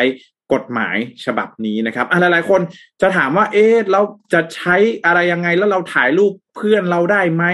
อืมถ่ายใครลงอะไรยังไงได้บ้างนะฮะก็คือต้องบอกว่าอย่างนี้ คือถามว่า วันนี้จะมาสรุปทีเดียวเนี่ย มันก็คงสรุปกันได้ไม่ได้ ฟันโฉกอะไรขนาดนั้นไม่ได้นะครับ เพราะว่ามันอาจจะต้องมีการพูดคุยกันในแง่ของกฎหมายด้วยนะครับ ว่าอ่ามันต้องดูนะฮะอย่างที่เราทราบดีกฎหมายจะดูที่เจตนากับการกระทำนะฮะครับเอ่อต้องดูว่าเออการกระทำของเราเนี่ยมันมีเจตนาอะไรบ้างอะไรแบบนี้นะฮะเพราะฉะนั้นถามว่าจะมาเอ่ออาจจะมีบางข้อเนาะที่เราฟันได้เป๊ะๆนะฮะว่าทำอะไรได้บ้างนะครับ แต่ว่าถามว่าเออถ้าวันวันที่หนึ่งเนี่ยหลังวันที่หนึ่งไปทำปุ๊บจะผิดกฎหมายเลยไหมจะโดนฟ้องอะไรไหมนะฮะอันนี้ก็ต้องดูนะครับ ก็อย่างแรกเลยนะฮะว่า หนึ่งนะครับ ก็ต้องมาดูว่าการที่เราถ่ายรูปเนี่ยนะครับ รูปต่างๆ เนี่ย มันเป็นไปเพื่อจุดประสงค์นะครับ หรือว่าเจตจำนงอะไรนะครับ ถ้าหากว่าเป็นการไม่ได้เป็นการใช้นะครับ เพื่อหารายได้นะครับ ในส่วนนี้เนี่ยก็อาจจะไม่ได้มีปัญหาอะไรนะครับเอ่อก็ลองดูว่าเออนะฮะการถ่ายรูปของเราถ้าติดเป็นในพื้นที่ที่มัน ไม่สามารถที่จะหลีกเลี่ยงได้นะครับ อย่างเช่นพื้นที่เปิดนะครับ อย่างเช่นงานรับปริญญาสวนสาธารณะห้างสรรพสินค้าต่างๆ ถ้าเราถ่ายไปแล้ว มันไปติดรูปของบุคคลอื่นนะครับ ในในรูปภาพนั้นเนี่ยนะครับ ก็ต้องดูที่เจตนา ถ้าเราไม่ได้เอาไปหารายได้ เอาไปทำอะไรเนี่ย อันนี้ก็อาจจะไม่ผิดนะครับ แต่ก็ต้องมาดูว่าการเผยแพร่นะครับ รูปนั้นๆ เนี่ย มันทำให้บุคคลที่อยู่ในภาพเนี่ยเสียหายหรือเปล่า อ่าอันนี่ก็ต้องดูเจตนาใช่ไหมอย่างเช่น สมมติถ่ายรูปติดน้องชนนน้องชนนไปช้อปปิ้งครับถ่ายรูปติดปุ๊บอ่า มีคนเอาไปลงใน Facebook ถ้าหากว่ามันไม่ได้ทำให้น้องชนนเอ่อสูญเสียหรือว่าเสียหายอะไรเนี่ย อันนี้ก็อาจจะไม่ไม่เข้าข่าย PDPA นะครับ แต่ถ้าหากว่าเอาไปโปรโมทขายอาหารขายอะไรแบบนี้เนี่ยต้องได้รับคำอนุญาตจากชนวนก่อน อย่างนี้ถึงจะสามารถเอาไปใช้ได้นะครับครับอันนี้เรื่องของการ ถ่ายภาพเนาะในบนโลกโซเชียลเดี๋ยวนี้เนี่ยเราไปถ่ายเดี๋ยวจะโอ้โหมีงานรับปริญญาต่างๆเดี๋ยวจะแบบว่าอุ้ยถ่ายได้หรือเปล่าอะไรแบบนี้นะครับ ต่อมานะฮะคือที่พูดกันถึงค่อนข้างเยอะเลยก็คือ กล้องหน้ารถกับ CCTV อ่าอ่าอันนี้ทำได้ไหมนะครับสำหรับอย่างแรกนะ ถ้าไปดูที่กล้องหน้ารถก่อนนะครับ กล้องหน้ารถเนี่ย อันนี้ตามเจตนารมณ์เลยนะจากจากเขาเรียกอะไรจากจุดประสงค์ของการใช้เนี่ยก็คือ เป็นการใช้เพื่อระวังนะครับว่า จะมีโอกาสเนี่ยเกิดอุบัติเหตุ หรือเกิดเกิดเหตุสุดวิสัยได้หรือไม่ ซึ่งอันนี้จะถือว่าเป็นการใช้ส่วนตัวหรือว่าเขาเรียกว่า personal use นะครับ ไม่ได้มีการไปเผยแพร่นะครับ อันนี้ก็คือสามารถใช้ได้อ่าแต่ถ้าเกิดเอากล้องหน้ารถเนี่ยไปเปิดเผยบนโลกโซเชียลนะครับ ก็จะไปเข้าข่ายกับข้อแรกเลยที่ ถ้าหากว่าเป็นพื้นที่สาธารณะนะครับ มันหลีกเลี่ยงไม่ได้นะ แล้วก็เราไม่ได้เอาไปใช้ในการ พาณิชย์ต่างๆเนี่ยอันนี้ก็อาจจะทำได้นะครับ ในการเผยแพร่เนาะคือมันจะค่อนข้างซับซ้อนนิดนึงนะก็อาจเป็นว่าอาจจะไม่ได้สามารถพูดได้หมดทุกกรณีนะครับกรณีก่อนมาก็คือกล้องวงจรปิดใช่ไหมติดในบ้านติดนอกบ้านนะครับ ก็คือเช่นเดียวกันเนาะก็ถ้าหากว่าเป็นติดในบ้านเนี่ย อันนี้ไม่มีปัญหานะครับ แต่ถ้าหากว่าติดบนหน้าบ้านนะครับ ติดหน้าบ้านแล้วก็มีคนเดินผ่านไปผ่านมา 24 ชั่วโมงนะครับ แล้วก็ ในส่วนนี้เนี่ยนะครับทางด้านนักกฎหมายเองก็แนะนำว่าอยากจะให้มีการติดเอ่อป้ายเตือนหน่อยนะฮะว่าอันนี้เป็นการติดเพื่อเอ่อการรักษาความปลอดภัยการดูแลรักษาความปลอดภัยอะไรแบบนี้ แล้วก็เป็นการแจ้งให้คนที่เดินผ่านไปผ่านมาเนี่ยได้ทราบนะครับ ว่าบริเวณนี้เนี่ยมีการติดกล้องวงจรปิดนะครับ ครับเอ่อที่เหลือเนี่ยนะครับก็นั่นแหละฮะคือต้องมาดูกันที่เจตนานะครับ แต่ถ้าเกิดว่าเราแบ่งกันง่ายๆก็คืออย่างแรกนะครับหนึ่ง ใช้เพื่อประโยชน์ส่วนตนนะครับ ไม่ก่อให้เกิดรายได้ อันนี้เนี่ยนะครับ ก็ถือว่าไม่ได้เข้าข่ายนะครับ PDPA นะครับ ไม่ได้อยู่ภายใต้ข้อบังคับนะครับของ PDPA นะครับ แต่ให้ระวังนะครับ การนำไปใช้เพื่อการค้าในภายหลังนะครับ ข้อ2นะครับก็คือการใช้ในเรื่องของงานสื่อมวลชน แล้วก็งานศิลปกรรมนะครับ อันนี้ก็จะขึ้นอยู่กับเเขาเรียกว่าขึ้นอยู่กับ จริยธรรมนะครับของสื่อนะครับที่จะไม่นำข้อมูลตรงนั้นเนี่ยมาใช้นะครับก็คือจริยธรรมแห่งวิชาชีพนะครับก็ต้องดูแลความปลอดภัยด้วยถ้าหากว่าสื่อเอามาใช้แล้วมันผิดจริยธรรมเนี่ยอันนี้ก็อาจจะมีกฎผิดกฎหมาย PDPA ได้นะครับฐานเพื่อประโยชน์อันชอบธรรมนะครับ ก็คือเจ้าของข้อมูลเนี่ยต้องป้องกันนะครับ การนำเอาข้อมูลส่วนบุคคลไปแสวงหาประโยชน์ หรือเปิดเผยโดยมิชอบนะครับ ก็ถ้าหากว่ามีการเปิดเผยโดยมิชอบ หรือว่าเอาไปแสวงหาผลประโยชน์เนี่ย โดยไม่ได้รับอนุญาตก็อาจจะเข้าข่ายการช่อโกงหมิ่นประมาท แล้วก็อาจจะเข้าข่าย PDPA ได้ในที่สุดนะครับ ก็อันนี้เป็นในเรื่องของภาพถ่ายนะ แต่ถ้าเกิดว่ารายละเอียดลึกๆจริงๆเนี่ยมันไม่ได้คือกฎหมายนี้มันไม่ได้ออกมากัน ไม่ให้เราถ่ายรูปคนอื่นลงโซเชียลอย่างเดียวนะครับ กฎหมายหลักๆ เนี่ยจะไปอยู่ที่อะไรฮะ all member นะฮะ the one card อะไรพวกนี้นะฮะบริษัทที่จะเก็บข้อมูลส่วนบุคคลนะครับ privacy policy ต่างๆ เนาะครับเอ่อถ้าเกิดว่าห้างร้านไหนที่ตอนนี้นะครับใครทำธุรกิจอยู่ แล้วก็มีการจัดเก็บข้อมูลส่วนบุคคลเนี่ยอันนี้ก็ต้องมาดูว่าเราได้มีการทำ policy privacy หรือเปล่านะครับ ให้ลูกค้าให้ผู้ใช้บริการของเราเนี่ยได้รับทราบนะว่าข้อมูลของเราจะเอาไปใช้อะไรบ้างนะครับ หรือถ้าเกิดเป็นบริษัทที่ดูแลนะครับ ข้อมูลส่วนบุคคลนะครับ หรือว่าข้อมูลที่ ค่อนข้างเซนซิทีฟนะครับ อันนี้กฎหมายก็จะกำหนดว่าจะต้องมี DPO นะครับหรือว่า Data Protection Officer นะครับในการที่จะแต่งตั้งเข้ามาเพื่อที่จะเป็น Third Party นะครับอืมเป็นบุคคลที่สามในการดูแลข้อมูลนะครับก็ต้องเป็นหน่วยงานที่รัฐบาลรองรับหรือว่าอะไรก็ตามแต่นะครับ อันนี้ก็ถือว่าจริงๆแล้วเดี๋ยวคนจะเข้าใจว่าเอ๊ะกฎหมายนี่มันออกมาเพื่อดูแลการถ่ายรูปลงโซเชียลหรือเปล่าไม่ใช่นะฮะก็จะเป็นเรื่องของนี่แหละฮะ all member อะไรต่างๆ ที่มีการเก็บข้อมูลของเรานะฮะเพื่อป้องกันไม่ให้บริษัทต่างๆ เอาข้อมูลของเราไปใช้นะครับ โดยเขาเรียกว่าอะไร โดยที่เราไม่ยินยอมหรือว่าอาจจะเข้าข่ายละเมิดหรือว่าอะไรแบบนี้ได้นะครับครับวันนี้เอา PDPA มาฝากกันก็วันที่หนึ่งนะครับ อีกสองวันไม่กี่วันละอืมกี่วันละครับนะครับ ใกล้เคียงเข้ามาเรื่อยๆแล้วนะครับ ครับผมก็โอเค เดี๋ยวนนท์พาไปดูต่อครับเกี่ยวกับเรื่องของเทรนด์อันหนึ่งนะครับ คือทั่วโลกเข้าสู่สังคมของผู้สูงอายุ นะครับ แต่ตอนนี้เนี่ยมีประเด็นอันหนึ่งที่น่าสนใจนะครับ คือข้อมูลจากกระทรวงมหาดไทยเนี่ยนะครับ ในปี 2012 เนี่ยเขาบอกว่าสัดสูงสัดส่วนของผู้สูงอายุที่อายุ 60 ปีขึ้นไปเนี่ย ตอนนี้มันอยู่ที่ 13%ของประชากรโดยรวมนะครับ แต่ว่าในปี 2021 คือผ่านมาประมาณ 9 ปีเนี่ย สัดส่วนอันนั้นจาก 13%ขึ้นมาอยู่ที่ 18%นะครับ เพราะฉะนั้นเราก็ปฏิเสธไม่ได้ครับว่า ตอนนี้สังคมผู้สูงอายุเนี่ยกำลังมาเยือนไทยแบบโดยสมบูรณ์นะครับ แต่คือมีสัดส่วนเกิน 20%เนี่ยอืมคิดว่าภายใน 2 ปีนี้ว่าปีสองปีนี้เนี่ยน่าจะมีโอกาสเยอะมากๆนะครับ เพราะว่าเราก็เห็นตัวเลขหลายๆอย่างคนเกิดน้อยลงนะครับ แล้วรวมถึงคนตัวเลขบางบางจุดคนตายเยอะขึ้นด้วยนะครับครับทีนี้สถานการณ์ของจำนวนผู้สูงอายุที่มีแนวโน้มจะพุ่งสูงขึ้นเนี่ยนะครับ มันก็ประกอบกับผู้ประกอบการพัฒนาที่อยู่อาศัย ที่ก็แน่นอนก่อนหน้านี้เนี่ยมีการพยายามหลีกเลี่ยงการแข่งขันอย่างรุนแรงในตลาดที่อยู่อาศัยนะครับ แต่ว่าก็ต้องหันมาพัฒนาตัวโครงการที่เจาะกลุ่มเป้าหมายอย่างเจาะจงกันมากขึ้นนะครับ ก็ส่งผลให้การพัฒนาโครงการที่อยู่อาศัยสำหรับผู้สูงอายุเนี่ยมีเยอะมากขึ้นเท่านั้นเองนะครับ ทีนี้ความท้าทายล่ะ ในปัจจุบันตอนนี้เป็นยังไงบ้างนะครับ โครงการที่อยู่อาศัยสำหรับผู้สูงอายุที่กระจายตัวอยู่ในกรุงเทพในปริมณฑลและรวมถึงต่างจังหวัดเนี่ยนะครับ เช่น เชียงใหม่ อยุธยา ประจวบคีรีขันธ์ภูเก็ตเนี่ยก็มีโมเดลธุรกิจหลายแบบมากครับ ไม่ว่าจะเป็นโครงการที่เป็นวิลล่า เป็นบ้านเดี่ยว เป็นคอนโด โครงการที่เป็นมิกยูสคือมีประกอบด้วยคอนโด มีโรงแรมและมีโรงพยาบาลอยู่ด้วยนะครับ ซึ่งจะเจาะกลุ่มกลุ่มนี้โดยเฉพาะทั้งกลุ่มที่เป็น active aging คือยังคงแข็งแรงอยู่ ชอบทำกิจกรรมชอบเข้าสังคม รวมถึงกลุ่มที่ไม่แข็งแรง ที่ต้องการผู้ดูแลนะครับไปจนถึงที่ไม่สามารถกลุ่มที่ไม่สามารถที่จะช่วยเหลือตนเองได้นะครับ ต้องการผู้ดูแลตลอดเวลา 24 ชั่วโมงนะครับ ส่วนเรื่องของค่าใช้จ่ายในโครงการต่างๆ เนี่ย นอกจากจะมีค่าที่อยู่อาศัยแล้วเนี่ยที่ต้องจ่ายเป็นเงินก้อน หรือว่าจะไปผ่อนชำระตั้งแต่หลักแสนบาทจนถึงหลักล้านบาทแล้วเนี่ยก็ยังมีค่าใช้จ่ายอื่น ๆด้วย เช่น ค่าใช้จ่ายในชีวิตประจำวัน ค่าผู้ดูแล ค่ารักษาพยาบาล ค่าส่วนกลาง ค่าสิ่งอำนวยความสะดวกต่างๆ บริการเสริมต่างๆ เพราะฉะนั้น เป้าหมายหลักๆ เลยก็คือเป็นกลุ่มผู้สูงอายุที่มีกำลังซื้อนะครับ แต่อย่างไรก็ตามพอเรามาพิจารณาแล้วเนี่ย ตลาดผู้สูงอายุที่มีกำลังซื้อในไทยเนี่ย ถ้าดูตลาดจริง ๆ แล้วเนี่ย ขนาดก็ยังเล็กอยู่นะครับ ในปี 2017เขาทำแบบผลสำรวจนะครับ ออกมา ซึ่งเป็นผลสำรวจของสำนักงานสถิติแห่งชาตินะครับ ก็ระบุมาว่าสัดส่วนผู้สูงอายุที่มีรายได้มากกว่า 3 0 0 0 0 0 บาทต่อปี หรือมากกว่า 25,000 บาทต่อเดือนเนี่ยนะครับ อยู่ที่ประมาณ 4%เท่านั้นเอง นะครับของจำนวนประชากรผู้สูงอายุโดยรวมนะครับ แล้วก็สัดส่วนผู้สูงอายุที่ระบุว่ามีเงินเก็บเหลือจากรายได้เนี่ยที่ได้รับอยู่ที่ประมาณ 6 อยู่ที่ประมาณ 6%ของจำนวนประชากรผู้สูงอายุโดยรวมนะครับ SCBAC เขาก็เลยมองว่า นอกจากขนาดของตลาดผู้สูงอายุ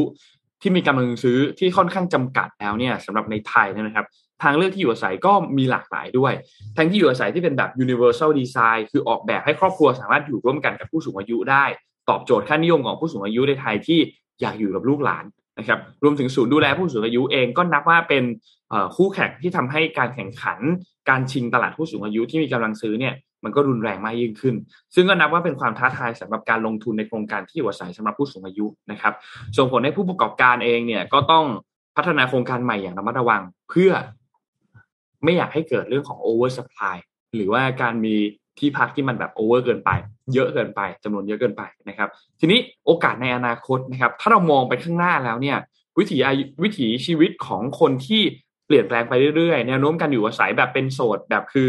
เขาเรียกว่าเป็นครอบครัวที่ไม่มีลูกนะครับ ก็จะหนุนให้คนเนี่ยมีความยืดหยุ่นในการเลือกที่อยู่อาศัยในช่วงบ้านปลายชีวิตมากขึ้น รวมถึงประกอบกับแนวโน้มที่เริ่มดูแลรักษาสุขภาพกันตั้งแต่ช่วงวัยกลางคน ก็จะหนุนให้กลุ่มผู้สูงอายุที่นนเคยเล่าให้ฟังเมื่อกี้ว่าเป็นกลุ่มที่เป็น active aging คือสุขภาพยังแข็งแรงอยู่ active และชอบเข้าสังคม ชอบทำกิจกรรมต่างๆ ก็จะส่งผลให้โครงการที่อยู่อาศัยสำหรับผู้สูงอายุเนี่ยจะตอบโจทย์มากขึ้นทั้งในเชิงของที่อยู่อาศัย สภาพแวดล้อมสิ่งอำนวยความสะดวกแล้วก็บริการต่างๆนะครับและนอกจากนี้แนวโน้มการให้สำคัญให้ความสำคัญสำหรับการบริหารการเงินของกลุ่มที่เป็น Gen X Gen Y Gen Z เนี่ยก็จะส่งผลทำให้คนไทยมีเงิน ออมไว้ใช้ในช่วงของยามชรามากขึ้นนะครับ ก็จะเป็นปัจจัยหนุนให้โครงการที่อยู่อาศัยเนี่ยจะได้รับความนิยมมากขึ้นเรื่อยๆ ในอนาคตนะครับ แต่ EAC เองเขาก็ยังมองครับ อันนี้เป็นข้อเสนอละการนำเสนอรูปแบบที่อยู่อาศัย และก็สภาพแวดล้อมที่เอื้อต่อการอยู่อาศัยเนี่ยรวมถึงมีสิ่งอำนวยความสะดวกต่างๆ บริการเสริมต่างๆ เช่นผู้ดูแล บริการด้านการแพทย์ บริการฉุกเฉิน กิจกรรมส่งเสริมสุขภาพกายสุขภาพใจ ก็ยังคงเป็นจุดขายที่สำคัญมากๆสำหรับโครงการเหล่านี้ นะครับและนอกจากนี้เองเนี่ยการนำเสนอทางเลือกในการถือครองกรรมสิทธิ์ต่างๆ กายเป็นเจ้าของสิทธิ์อยู่อาศัยระยะยาว 10 ปีถึง 30 ปี หรือสิทธิ์การอยู่อาศัยตลอดชีวิตเนี่ยก็จะตอบโจทย์ให้ผู้สูงอายุเนี่ยสามารถเลือกโครงการที่สอดคล้องกับความต้องการของตัวเองมากขึ้น และรวมถึงการทำตลาดกับกลุ่มที่เป็น Gen X Gen Y เพื่อสร้างการรับรู้เกี่ยวกับโครงการอย่างเหล่านี้ในช่วงระยะแรกๆเนี่ยก็จะช่วยเพิ่มโอกาสในการขยายฐานลูกค้าในอนาคตได้ด้วย นะครับ ซึ่งเดี๋ยวนี้เนี่ยมีหลายคนที่ชอบพูดกันเล่นๆในกลุ่มเพื่อนว่าเฮ้ยเราแก่กันแล้วเราจะเปิดกิจการไปเปิดบ้านพักคนชราอยู่ด้วยกันไหมผมเชื่อว่าหลายๆคนน่าจะเคยได้ยินนะเคยเคยคุยกับเพื่อนไหมครับว่าเฮ้ยเดี๋ยวตอนแก่ๆเนี่ย เดี๋ยวเราจะ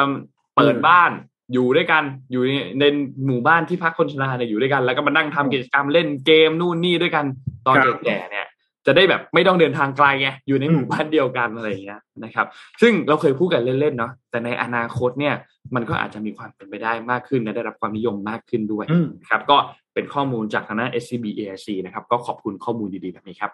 ครับ ก็นี่เป็นทิศทางเลยนะฮะสำหรับการทำธุรกิจนะครับบ้านพักคนชรานะครับ คือต้องบอกว่าอันนี้ไม่ได้ เออคือตอนนี้เนี่ยเทรนด์มันมาจริงๆนะฮะแล้วก็เชื่อว่าตอนนี้เนี่ยมันมีโอกาสในตลาดนะฮะถ้าหากว่าลองศึกษาดูว่าเออมีโอกาสอะไรบ้างเนี่ยนะครับ ก็น่าจะสามารถเอ่อทำขึ้นมาได้นะ เป็นเจ้าแรก ๆ ที่ทำเข้ามาในตลาดนี้นะครับ ดีกว่าไปทำตอนตลาดวายเนาะนะครับอืมอืมนะฮะพาไปดูเรื่องครับ ของลูกพี่นะลูกพี่กับ Twitter นะครับ เมื่อวานนี้เนี่ยทาง Financial no Wall Street Journal นะครับ ก็มีบทความมาหนึ่งสรุปออกมาบอกว่า อะไรที่อีลอนมาร์กเนี่ยเขียนไปในแผนที่เขาขอเสนอซื้อ Twitter นะครับ ตอนเวลาเราจะเวลาจะซื้อธุรกิจใครเนี่ยมันจะต้องมีแผนนะแล้วก็บอกว่าซื้อแล้วเนี่ยจะเปลี่ยนแปลงอะไรยังไงจะทำอะไรบ้าง เพื่อให้ผู้ถือหุ้นพิจารณาว่าจะขายหรือเปล่านะครับ อันนี้ก็เลยเป็นสรุปมาบทความที่ชื่อว่า Insight Elon Musk Big Plan for Twitter นะครับ โดยตัว Elon Musk เองก็มีรูปแกก็ทวิตรูปเนี้ยที่เป็นรูปที่อยู่ตรงเนี้ย ที่ Twitter ของแกเมื่อวันเช้าวันเสาร์นะครับ ก็มีนัยยะสำคัญหลายอย่างนะ ภาพนี้เพราะว่าดูดูภาพสิก็คือเปิดกรงนกให้นกออกมา คือตัวตัวลูกพี่เองเนี่ยเขามองว่า Twitter เนี่ยมีศักยเป็นสื่อที่มีศักยภาพอีกหลายอย่างนะครับเพียงแต่ว่าปัจจุบันนี้เนี่ย ทิศทางอาจจะไม่ได้บริหารให้มันแบบเป็นอิสระเต็มที่นะครับ แกก็เลยหวังว่าจะใช้ Twitter อ่าจะเข้ามาแล้วก็จะเปลี่ยนแปลงทิศทาง Twitter เนี่หลายอย่างนะครับอะมาดูกันว่าอินมัสเสนออะไรไปในแผนนะครับอะมาเลยครับก็จะสรุปให้ฟังคร่าวๆเนะอันนี้ถ้าในแง่ของตัวเงินนะครับอีลอนมัสเขียนไปว่าเขาจะเพิ่มรายได้ Twitter ขึ้นสี่เท่าภายในเวลาหกปี ข้อแรกเนี่ย ถ้าผมเป็นผู้ถือหุ้นผมก็ผมก็ขนลุกแล้วนะ ก็คือ โอ้โหบริษัทอะไรจะเติบโตขึ้นสี่เท่านะครับ ภายในเวลา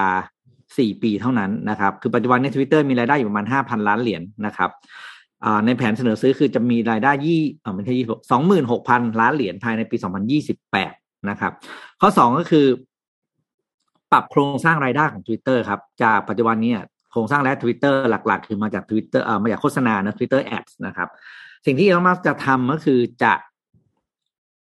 ลดลงก็คือรายได้ของ Twitter จะมาจากโฆษณาเพียงแค่ห้าสิบเปอร์เซ็นเท่านั้น ส่วนที่เหลือเนี่ยจะมาจากบัญชีที่เขาเรียกว่าเป็น Twitter Ad Support หรือบัญชีโฆษณาที่เป็น Facebook ก็จะเป็น Meta Business นะครับ ก็บัญชีที่สามารถโฆษณาได้เขาก็จะปรับสัดส่วนตรงนี้ซึ่งตรงนี้มีนัยสำคัญมาก แปลว่าต่อไปนี้ Twitter เนี่ย จะเป็น monetize platform เต็มตัว ก็คือสามารถ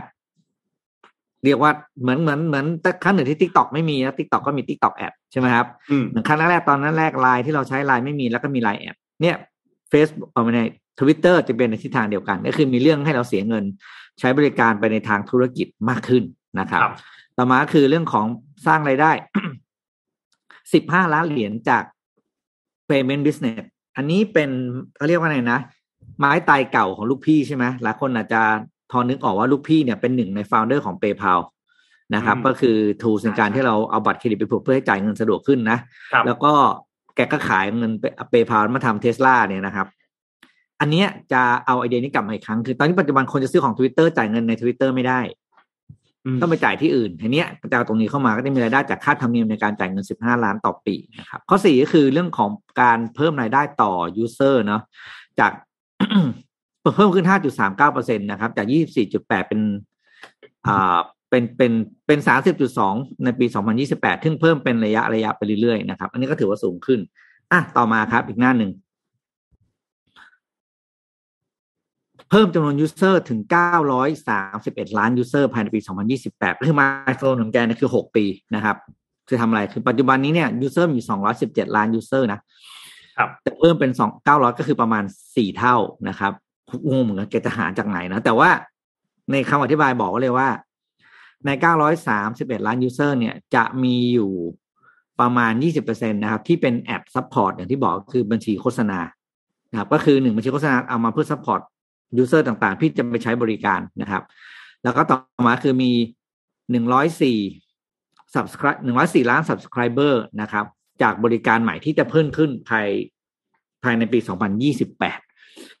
ต่อไปนี้ทวิตเตอร์จะมีบัญชีนอกเหนือจากบัญชีธรรมดานะครับ ก็คือบัญชีแบบเราเนี่ยแหละคนทั่วไปก็จะมีบัญชีพิเศษและมีบัญชีอื่น ๆนะครับ ซึ่งตอนนี้ยังไม่บอกว่าจะเป็นชื่อบัญชีอะไรนะครับ แล้วสุดท้ายก็คือจะเพิ่มการจ้างงานเป็น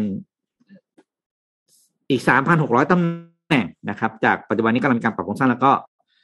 เลิกจ้างไปหลักร้อยนะแต่จะจ้างใหม่ประมาณ3,600ตำแหน่งครับนะครับ แล้วก็มีอีกอันหนึงแต่ว่ามาจากคนละแหล่งข่าวก็เลยไม่ได้มาใส่ด้วยกันเขาบอกว่า การมาของ Twitter เอ้ยการมาของอีลอนมัสเนี่ยอาจจะเป็นจุดจบของแอคหลุมนะ อืม อ่า คนหนึ่งคนหนึ่งสิบบัญชี แล้วก็ใช้บัญชีที่เป็นชื่ออะไรรูปไก่กาอะไรก็ไม่รู้แล้วก็ครับไปโพสต์อะไรที่แบบอะไรก็ได้อย่างเงี้ยบอกครับแกจะกวาดล้างให้หมด เพราะต้องการให้ Twitter เป็นสื่อคุณภาพ แล้วก็สืบที่มาที่ไปของคนโพสต์ได้ เพราะว่าแกต้องการจะลดเรื่องของของ คือแกไม่ได้แกบอกว่าแกมันฟรีสปีชนะ เพียงแต่ว่าฟรีสปีชนั้นเนี่ย ต้องรู้ว่าใครพูด อ่านี่คือหลักการ identify ได้นะนอนอ่านะครับ ไม่ใช่แบบและใส่อยู่บัญชีภายเป็นใต้รูกปฎหมายนะและอยู่ภายใต้กฎหอ่ามายด้วยไม่ใช่ไม่ใช่ ไม่ใช่เป็นรูปหมูหมากาไก่แล้วก็ไปเขียนด่าใครยังไงก็ได้อย่างที่เราเห็นอยู่ในปัจจุบันนะครับ อ่านี่คือแผนที่อีลอนยื่นไปในเปเปอร์ในการเสนอซื้อนะครับ ซึ่งก็มีสองเสียงมากเลยนะนนท์นะแจ้งนะแบบสองเสียงครับแตกกันมากว่าควรจะขายหรือไม่ขายอะไรอย่างเงี้ยนะครับอืมก็ยังไม่จบใช่ไหมเรื่องนี้ยังไม่จบเพียงแต่ว่าจบอ่าก็อยู่ในกระบวนการซื้อขายซึ่งเห มันสิ้นเดือนนี้จะเสร็จปะอันนี้พี่ไม่พี่แน่จำใจไทำลายไม่ได้ แต่ว่าเร็วๆนี้แหละ ครับ อืมโอ้ยจริงๆแอคหลุมนี่เป็นอีกหนึ่งจุดเด่นขอเสงน่ห์หนึ่ง Twitter เสน่ห์ทวิตเตอร์ใช่เอ่อโดยเฉพาะบ้านเราเนี่ยไม่แน่ใจเมืองนอกก็น่าจะเป็นด้วยหรือเปล่านะ แต่แต่บ้านจากประสบการณ์จากบ้านเรานี่ก็ชัดนะว่านี่คือจุดจุดเด่นของ Twitter เลยนะฮะถ้าอืมอีลอนมัสเข้ามานี่น่าจะน่าจะเปลี่ยนแปลงถ้าเรื่องนี้เนี่ย ส่งผลเหมือนกันนะ น่าจะเปลี่ยนการวิธีการใช้ Twitter ไปได้เยอะเลยนะฮะ อืมอืมครับน่าสนใจต้องรอดูดีลนี้นะฮะว่าจะเซ t ต e กันอย่างไรนะครับ ครับอะไปกันเลยไหมฮะสำหรับเรื่องเลขขอไทยงนะฮะเลขไทยนะฮะครับผมก็คือเดี๋ยวหลายๆคนจะงงว่ามันเป็นประเด็นขึ้นมาได้ไงนะครับ ก็คือว่าเอ่อสำนักข่าว BBC นะครับรายงานว่า คือมีผู้ไปเปิดแคมเปญรณรงค์ใน เว็บไซต์ change.org นะครับ อันนี้มันเป็นจุดเริ่มต้นของเรื่องนี้เลยนะครับ ว่ามีการขอใช้เลขอารบิกนะครับในเอกสารราชการไทยนะครับแทนตัวเลขไทยโดยอ้างเหตุผลว่า เพื่ออำนวยความสะดวกให้แก่ประชาชน แล้วก็เป็นสากล และส่งเสริมให้เกิดการเชื่อมโยง ประมวลผลข้อมูลดิจิทัลทำให้เกิดการออกมาถกเถียงนะครับของกลุ่มที่อาจจะแบ่งได้เป็นสองฝ่ายนะครับก็คือฝ่ายที่อนุรักษ์นิยมนะครับกับฝ่ายก้าวหน้าเนาะก็แน่นอนนะฮะฝ่ายอนุรักษ์นิยมก็จะบอกว่า เออเราจะใช้เลขไทยต่อไปนะครับ ฝ่ายก้าวหน้าก็บอกว่าเปลี่ยนเถอะนะครับทำไมไม่ยอมเปลี่ยนสักทีนะฮะก็แคมเปญใน change นี้นะครับ change.org เนี่ยมีขึ้นเมื่อวันที่ 27 พฤษภาคมนะครับเอ่อสำนักงานคณะกรรมการการเลือกตั้งนะครับของกรุงเทพมหานครเนี่ยหรือว่ากกตเนี่ยนะครับได้มีการประกาศผลคะแนนเลือกตั้งผู้ว่ากทมนะครับก็คือก่อนที่เขาจะรับรองผลการเลือกตั้งนะครับ ก็จะมีการประกาศผลก่อนนะว่า เออที่ไปจัดการเลือกตั้งมาเนี่ยได้คะแนนเท่านี้เท่านี้นะฮะปรากฏว่า การกรกตของกทมเนี่ยนะครับ ก็ประกาศตัวเลขผลการเลือกตั้งเนี่ยนะครับ คะแนนเนี่ยเป็นตัวเลขไทยนะครับ แล้วก็ประกาศในไฟล์ PDF นะครับ ส่งให้กับสื่อมวลชน ซึ่งสื่อเนี่ยจะต้องนำมาใช้งานจะต้องนำมาพิมพ์เป็นเลขอารบิกอีกทีหนึ่งนะครับ ก็แล้วก็เลขคะแนนเลือกตั้งอะมันมันเป็นหลักล้านหลักแสนใช่ไหมเราจะมาพิมพ์ทีนึงก็ต้องมานั่งแงะทีละเลขนะฮะเอ้ยนี่มันเลขอะไร เพราะว่าเราอาจจะไม่ค่อยชินเนี่ยเพราะเราไม่ค่อยได้ใช้ในชีวิตประจำวันนะครับ ถึงแม้ว่าจะเป็นเลขไทยก็ตามนะ ก็สำหรับเอ่อคนที่นะครับเปิดแคมเปญนี้นะครับ ก็คือคุณปฏิพัฒน์สุสัมเภานะครับ ซึ่งเป็นผู้ก่อตั้งบริษัท Open Dream นะครับ ก็ได้เหตุให้เหตุผลนะครับ ถึงการรณรงค์ว่าการใช้เลขไทยในเอกสารดิจิทัลเนี่ยที่เกี่ยวข้องกับตัวเลขเพื่อการคำนวณนะครับ เป็นการขัดขวางความเจริญของงานประมวลผลเอกสารดิจิทัลด้วยคอมพิวเตอร์นะครับพูดง่ายๆว่าคอมเนี่ยเวลามันไปประมวลผลเนี่ยมันมันทำได้ยากนะครับ ซึ่ง คงต้องใช้เวลานะครับกว่ารัฐที่จะพิจารณาการเปลี่ยนแปลงเลขไทยให้ถูกที่ตามวัตถุประสงค์ของการใช้งานนะครับเขาก็ยกตัวอย่างว่าเออเนี่ยในเอกสารราชการไทยเนี่ย บางทีมันก็มีคำว่า 5G 5G เนี่ยมันคือเป็นเลข5เนี่ยเป็นเลขไทย แต่ว่าตัว G เนี่ยเป็นตัวภาษาอังกฤษ แล้วมันแต่มันถ้าเป็น 5G มันเป็น 5 แล้วก็จอจานสระอีใช่ไหมหรือว่า Windows เนี่ย Windows ก็เป็น Windows 10 นะครับ คือ Windows เป็นภาษาอังกฤษ แต่ว่าเลข 10เนี่ยเป็นเลขไทยนะฮะครับ แล้วก็ URL เนี่ย URL ที่เวลาใช้เนี่ยคือ เดี๋ยวเดี๋ยวเดี๋ยวเดี๋ยว URL จริงเหรอเฮ้ยมันไปเดี๋ยวเดี๋ยวเดี๋ยวขนานั้นเลยเหรอ เดี๋ยวนะขอเดียขอเดียนนนนนนพิมพ์คาว่า Mac iOS สิบสองจุดสองเป็นเลขไทย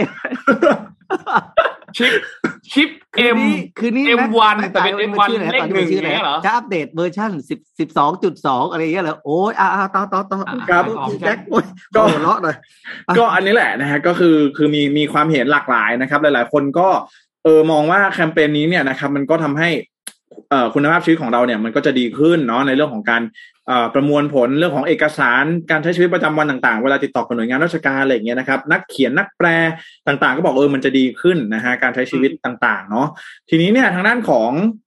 อีกฝ่ายหนึ่งนะครับ ที่อาจจะมีความคิดเห็นไม่เห็นด้วยอะไรแบบนี้นะฮะก็ทางด้านของดรอานนท์ศักด์วรวิทย์นะครับคณาจารย์สถาบันทิศทางไทยเนาะที่เป็นมีม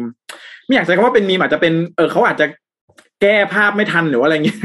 ก็คือว่าเขาแก้วนะเออมีการออกมาโพสต์นะครับ บอกว่าเออนะ จะใช้เลขไทยนะ จบนะ อะไรอย่างนี้นะครับ พร้อมกับโพสต์ตัวเลขไทยที่เป็นหนึ่งถึงสิบนะครับ ก็คือถ้าใครไม่รู้ว่าเกิดอะไรขึ้นก็คือเมื่อวานนี้เนี่ยนะครับ ก็คือทางด้านมีภาพกราฟิกเนาะของเอ่อดรอานนท์เนี่ยออกมานะครับ ว่าจะใช้เลขไทยอะไรอย่างเงี้ยแต่ปรากฏว่าเออมี tie-in ขายของข้างล่างเนี่ยปรากฏว่าเป็นเลขอาราบิกนะก็เลยเออมีคน cap มาแล้วก็มาแซวๆกันอะไรแบบนี้นะครับ ก็อาจจะเอออาจจะงานยังไม่เสร็จหรือเปล่าอะไรก็หรือเปล่านะฮะก็เขาอาจจะใช้ใช้เลขไทยแหละอะไรแบบนี้นะครับอืมก็ต้องบอกว่าที่ผ่านมานะครับ สิ่งที่เอ่อเอามีหลายเรื่องเลยนะครับ มีสามเรื่องด้วยกัน เรื่องแรกก็คือจุดกำเนิดของเลขไทยนะครับ จุดที่สองก็คือ ข้อที่สองก็คือการส่งเสริมไม่ใช้เลขไทยในเอกสารราชการนะครับ เริ่มตอนไหนแล้วก็ข้อที่เอ่อข้อสามเนี่ยคือข้าราชการร้องเรียนนะครับ ว่ามันมีปัญหาอะไรบ้างนะครับ ไปเริ่มที่ข้อแรกก่อน ข้อแรกก็คือว่าเลขไทยเนี่ย เป็นเลขที่มาจาก เลขเขมรแล้วก็เลขอินเดียใต้ อันนี้เนี่ยเรารู้กันดีอยู่แล้วนะครับ ว่าอักษรไทยเนี่ยมีวิวัฒนาการมาจากอักษรขอมโบราณนะครับ เพราะฉะนั้นแล้วการนำเอาเลขไทยมาใช้เนี่ยนะครับก็คือเอในสมัยพ่อขุนรามคำแหงเนี่ยนะครับ ก็พบว่ามีการริเริ่มเอานำเอาเลขไทยเนี่ยนะครับมาใช้โดยการดัดแปลงจากอักษรขอมนะครับ แล้วก็วิวัฒนาการมาเรื่อยๆ ตามยุคสมัยนะครับเช่นเดียวกับตัวเลขอาราบิกนะครับ ก็นำเอามาจาก ชาวตะวันตกเนาะก็คือเอามาใช้นะครับ ก็ถือว่าชาวขอมเนี่ยนะครับก็เป็นต้นตำรับนะครับ ภาษาเนาะของพ่อขุนรามคำแหงเพราะฉะนั้นแล้วนี่ก็คือที่มาของเลขไทยเนาะก็จะถามว่า เออมันเป็นเขาเรียกว่าอะไร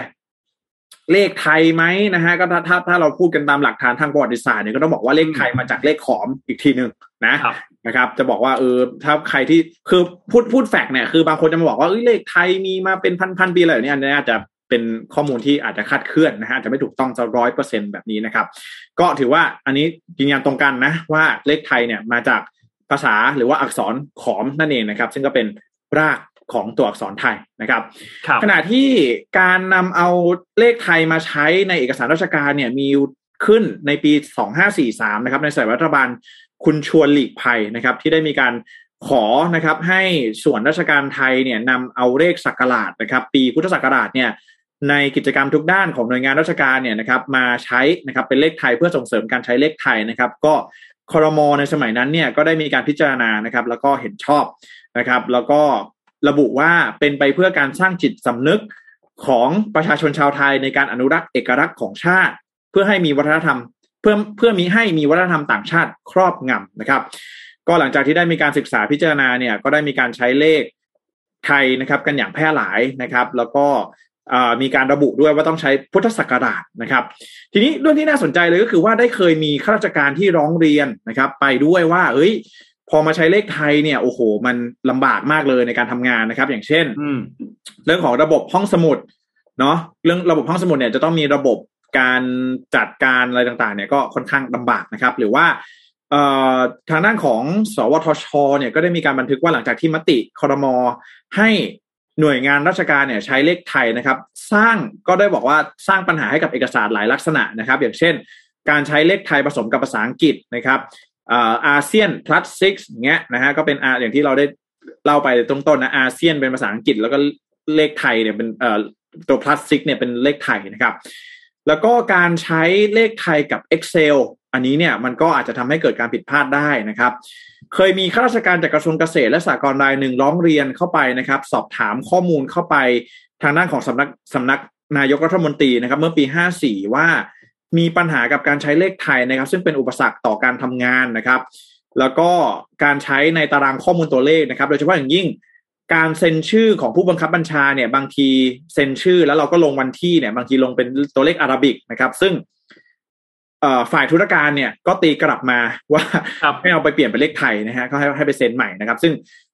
ระดับถ้าเป็นการเซ็นเอกสารระดับผู้บริหารเนี่ยบางทีมันก็ต้องต่อคิวใหม่ใช่ไหมเออก็เสียเวลาอะไรแบบนี้นะครับ ซึ่งก็เป็นแค่เพราะว่ามันไม่ตรงตามระเบียบนะครับ หรือว่าเอ่อเรื่องของการงานการเงินนะครับ งานวิเคราะห์ตัวเลขเนี่ยนะครับซึ่งมันเป็นงานที่ต้องใช้ภาษาต่างประเทศ แล้วก็ใช้ตัวเลขด้วยเนี่ย อันนี้บางทีมันก็ลำบากนะครับ เพราะว่า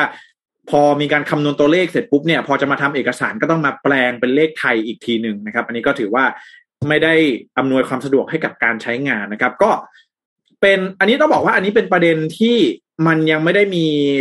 มติเข้าไปในหน่วยงานภาครัฐ ไม่ได้ยังมีการพูดคุยคอรมออะไรเป็นเพียงแค่แคมเปญใน change.org นะครับ ว่าจะเออมีการรณรงค์การอะไรอย่างนี้ก็ดูว่าในถัดไปเนี่ยนะครับ ในขั้นถัดไปเนี่ยจะมีการ ยกระดับไปพูดคุยกันในคอรมอไหมนะครับ จะมีการยกเลิกเรื่องนี้หรือไม่นะครับ แต่ว่าในขณะนี้เนี่ยที่ยังไม่ได้มีการยกเอ่อยกระดับเรื่องนี้เข้าไปในคณะรัฐมนตรีหรือว่าหน่วยงานภาครัฐเนี่ยก็มีเสียงที่ส่งเสียงออกมากันทั้งสองฝ่ายนะครับสำหรับประเด็นนี้นะ ประเด็นเรื่องของเลขไทยนะครับอ่าคิดเห็นยังไงกันบ้างครับ น้องนนที่ปิ๊กฮะก็ คือพี่นนกำลังคิดว่า ถ้าสมมุติว่าจะบอกว่าอยากอนุรักษ์ตัวเลขอันนี้ไว้ก็ก็ไม่ผิดอะไรนะครับคือคือคือโอเค ในมุมของที่มาเมื่อกี้พี่แจ็คเล่าว่าเล่าว่ามาจากเอ่อขอมาจากเขมรใช่ไหมครับ ตัวเลขอันนี้เนี่ยคือพูดง่ายๆคือเราก็ยืมมาใช้นั่นแหละ แล้วเราก็ใช้มายาวเรื่อยๆ หลายๆ คนก็อาจจะคิดว่าตัวเลขอันนี้เนี่ยมันมาจากไทยเป็นคนสร้างเอง เลยไม่ได้มาจากที่มาคือมาจากประเทศไทยเลย แต่เอาจริง ๆ ก็ไม่ใช่นะครับ แต่เอาละ ใช้มานานแล้ว แล้วก็ถ้าอยากจะใช้ต่อไป ก็ไม่ได้ผิดอะไรแต่ในทางราชการในเอกสารต่างๆ แล้วเนี่ยในทางปฏิบัติเนี่ยเออในทางปฏิบัติอะมันมันไม่ไม่ practical ไงมันมันใช้งานค่อนข้างยากนะครับ และรวมถึงการคำนวณการคิดนู่นคิดนี่ต่างๆ พอมาดูดูใน use case จริง ๆ แล้วเนี่ยมันก็ไม่เหมาะสมเนาะแล้วก็อาจจะทำให้ performance งานอะไรต่าง ๆ มันก็แย่ลงด้วย รวมถึงความผิดพลาด ก็อาจจะมีเกิดขึ้นด้วย เพราะว่าถ้าพูดกันนามตรง เราก็ไม่ได้คุ้นเลขไทยมากเท่าตัวเลขของเขาเรียกว่าอะไรเลขอาราบิกใช่ไหมครับเพราะฉะนั้นก็อยากให้ดูในเรื่องของเชิง practical มากกว่าเนาะการใช้งานเนาะการใช้งานมากกว่าว่าแบบไหนเหมาะสมมากกว่ากัน ส่วนถ้าท่านจะไปอนุรักษ์ไว้เนี่ยเนี่ยเนี่ยอันนี้ URL อันนี้คือแบบสุดปากมากเลย อันนี้คือสุดสุดทางของจริงอะคือลองคิดดูว่าคนเอ่อ เจ้าหน้าที่ที่ทำเอกสารเนี่ยพอพอก๊อปไอ้คำว่าไอ้ลิงก์เนี้ยมามามาวางแล้วเนี่ยก็ต้องมานั่งไล่ดูว่าเอ๊ะอันไหนมันมีตัวเลขแล้วก็แล้วก็มาแก้ แล้วกดถูกก็ว่าเลขสี่หรือเลขห้าวะอะไรอย่างเงี้ยและและและที่สำคัญนะ อันเนี้ยนะ การที่เอามาเป็นลิงก์ URL ลงเอกสารน่ะ ว่ายากแล้วนะ แปลงเลขไทยยิ่งยากกว่าเดิมอีกนะครับจริงแล้วมันมีสิ่งที่ง่ายกว่านั้นก็คือคุณทำ QR code นะครับเซ็น QR code มาสแกนแล้วมันก็ใช้ได้เลยไอ้อย่างเงี้ยคลิกไม่ได้ด้วยคลิกยังไงเนี่ยอย่างเงี้ยคลิกไม่ได้ด้วยนะใช่ครับ แม้ว่าจะอยู่ในไฟล์คอมพิวเตอร์ก็คลิกไม่ได้คลิกเสร็จปุ๊บต้องมานั่งเปลี่ยนเลขไทยอีกทีนึงเออใช่ถูกต้องใช่ต้องเอามาก๊อปก๊อปวางแล้วก็เปลี่ยนจากเลขไทยมาเป็นโอ้โหแล้วคิดภาพดูพี่แจ็ค URL มันยาวแบบโอ้โห สงสารทั้งคนที่มานั่งเปลี่ยนก่อนที่จะท่านจะเห็น แล้วคนที่จะต้องมานั่งเอาลิงก์อันนี้ไปใช้เนี่ย สงสารทั้งสองคนเลยครับนะฮะก็เนี่ยนะฮะก็มีมีเรื่องของในในทางปฏิบัติเนาะเออนะฮะแล้วก็อีกเรื่องหนึ่งคือเรื่องของพุทธศักราชกับกิตศักราชเพราะว่านี่น่าสนใจมากหลายหลายประเทศเนี่ย รอบข้างเราเขาก็ หันมาใช้พวกคริสตศักราชกันหมดแล้วนะเออแต่อันนี้อันนี้อันนี้เข้าใจได้อันนี้หลายๆคนก็เออนะมันอาจจะพูดยากนิดนึงอาจจะเป็นเรื่อง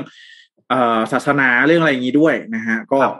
อันนี้มีมีมีการถกเถียงกันค่อนข้างเยอะใช่นะใช่เรื่องนี้แล้วมันจะมีปัญหาตอนเรียนประวัติศาสตร์นั่นแหละเพราะว่าตอนตอนเรียนก็มีปัญหาเหมือนกันว่า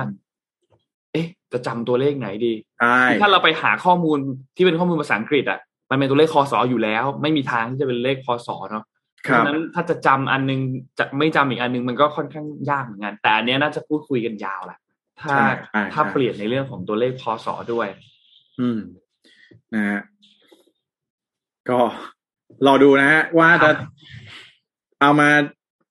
จะจะเป็นยังไงนะฮะ สุดท้ายจะเลิกใช้ไหมนะครับ ก็ฮะอันนี้มารอดูกันนะครับรอดูคือจริงๆเนี่ย เลิกคงไม่ต้องเลิกแบบอืมแบบประกาศยกเลิกเลขไทยคงไม่ได้ขนาดนั้นเพียงแต่ครับว่า เรื่องของการให้เป็น optional นะคือเพื่อความสะดวกในการทำงานอันนี้เราพูดถึงความสะดวกของผู้ผู้ปฏิบัติงานเนาะครับอย่างอย่างยกตัวอย่างลิงก์ URL ที่ที่ที่เราภาพขึ้นเมื่อกี้ครับ ปกติเอกสาร PDF เนี่ยถ้ามี URL ปกติกดมันจะทำงานต่อได้เลยแล้วมันจะลิงก์ไปเลยถูกปะใช่ใช่แล้วมันจะฝังอ่าเขาเรียกไฮ hyperlink มาในตัวมันนะแต่พครัอบเป็นเลขไทยเนี่ยมันกดไม่ได้อีกเท่ากับพูดพูดจะหาลิงก์นั้นเนี่ยต้องก๊อปนั้นแล้วไปแปลเลขด้วยตัว อีกเพื่อจะกดอันนี้มันโอ้โหมันไม่เวิร์กจริงๆคือ ถามว่างานเลขไทยมีไหมมีให้ใช้เพื่อ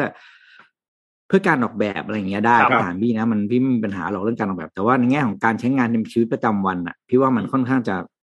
ค่อนข้างใช้งานยากจริงอืมๆนะครับ แล้วก็เราเคยคุยในสนทนาธรรมนะเหมือนผู้ชื่อรายการนี้แล้วก็หลายคนถามถึงอย่างเงี้ย คือ พี่พี่พี่พี่พี่เขาเคยบอกอะพวกพี่ด้วยเลยแหละ ก็บอกว่า เราจะเราจะเราจะเราจะเติบโตประเทศพัฒนาประเทศด้วยเลขไทยจริงๆเหรออืมครับ มันมันจะไม่ทันการเนาะแล้วก็ เราไม่บอกเราจะเลิกนะ บอกแล้วคือจุดยืนเราไม่ได้บอกต้องเลิกแต่ว่าอืมใช้ในสิ่งเพื่อเพื่อทำให้รู้สึกตะสะดวก แล้วเราเราจะคุยกันหนึ่งอันอย่างอย่างตัว ตัวอักษรไทยเหมือนกันอย่างป้ายทะเบียนรถอะนี่ก็เป็นหนึ่งตัวอย่าง หรือป้ายบอกอืมทางใช่ใช่ครับ จรันสนิทวงสิบสามอย่างเงี้ยเลขไทยพระเจ้า อย่างเงี้ยฝรั่งคือต่างชาติแบบงแล้วงคุณบอกคุณจะเป็นใช่ประเทศที่กันหมดเออมีนักท่องเที่ยวมาเยอะๆเยอะใช่ป่ะแล้วก็ใช่เข้ามาเขาก็อ่านป้ายไม่ออกขับรถหลงทางบ้างอะไรบ้างอย่างเงี้ยคือมันไม่ตอบโจทย์อะมันไม่ตอบโจทย์จริงๆคือครับเหมือนกับเหมือนกับสิงคโปร์อะสิงคโปร์เนี่ยเขามีภาษาจีนถูกไหมแล้วก็เขาก็มีภาษาอังกฤษอะไรก็ตามที่เป็นทัชพอยที่นักท่องเที่ยวหรือชาวต่างชาติต้องเจอเขาเป็นเลข เขาใช้ภาษาอังกฤษแล้วก็เลขเลขอะไรเลขเลขอันนี้หมดไม่ใช่ไม่ได้ใช้ตัวจีนไม่ใช่ใช้ภาษาจีนนะครับ เอออย่างเงี้ยครับฝากไว้ฝากไว้เพื่อความสะดวกของประชาชนและข้าราชการที่ต้องปฏิบัติหน้าที่นะอันนี้เองเราไม่ได้มีส่วนได้ส่วนเสียถูกปะครับเขาเองเราไม่เคยยื่นคำร้องในกับราชการแล้วเราเขียนเลขเลขไทยอยู่แล้วแต่นี้เพื่อเจ้าหน้าที่รัฐกว่าเท่าไหร่ผมไม่รู้ว่ากี่หมื่นกี่แสนคนอะจะได้ทำงานได้ง่ายขึ้น อืม อืมใช่ อืม นะครับ อันนี้ถ้าเกิดว่าหน่วยงานภาครัฐต้องเขียนโปรแกรมนี่ไม่รู้ว่าจะต้องใช้ศูนย์หนึ่งนี่จะเป็นเลขไทยหรือเปล่านะครัฮะบคืออันนี้ก็อย่างที่พี่ปิ๊กบอกเลยนะฮะเรื่องของการใช้งานนะฮะอันนี้ที่เราดูกันเป็นหลักๆเนาะไม่ได้บอกว่า ยังไงจริงๆเราไทยเราเนี่ยก็มีมีอักษรเป็นของตนเองแล้วนะ ซึ่งไม่ใช่ทุกประเทศนะ ที่จะมีการใช้อักษรของแต่ละภาษาเองเนี่ยนะฮะดูอย่างมาเลหรือว่าอย่างเวียดนามเลยเนี่ยนะฮะก็ต้องใช้ตัวเอ่ออักษรลาตินนะครับ เช่นเดียวกันเนาะก็คืออันนี้มันเราไม่ได้บอกว่าเออมันมันต้องคือมันไม่ต้องอยู่ทุกอนูขนาดนั้นได้ไหมนะฮะในเรื่องของการใช้งานตามนั้นแหละครับ อืมนะฮะนะนะฮะแต่ละท่านคิดเห็นยังไงก็คอมเมนต์กันเข้ามาได้นะฮะโอเคให้ระบายให้ระบายวันนี้ ระบายกันหน่อยนะครับครับผมพามาปิดท้ายเรื่องสุดท้ายนะครับ เกี่ยวกับเรื่องของ Thailand Pass ที่แต่ละท่านจะต้องปรับตัวกันนิดนึงนะครับครับในวันที่หนึ่งมิถุนายนที่จะถึงนี้ นะครับ ทางด้านของกระทรวงการต่างประเทศเนี่ยเขาก็มีการให้ข้อมูลมาเมื่อวานนี้วันที่ 29 นะครับ บอกว่านับตั้งแต่วันที่ 1 มิถุนาเป็นต้นไปเนี่ยนะครับ ไทยจะมีการปรับมาตรการการเดินทางเข้าประเทศไทยอีกครั้งหนึ่งก่อนหน้านี้ต้นเดือนพฤษภาเราปรับอะไร เราปรับเรื่องของการกักตัวใช่ไหมครับเรื่องของการ test and go คือยกเลิกไปนะครับ แต่ Thailand Pass ยังต้องมีอยู่ แต่ตอนนี้ทุกท่านลืมทุกอย่างไปก่อน วันที่หนึ่งมิถุนายนจะเป็นแบบนี้ครับหนึ่ง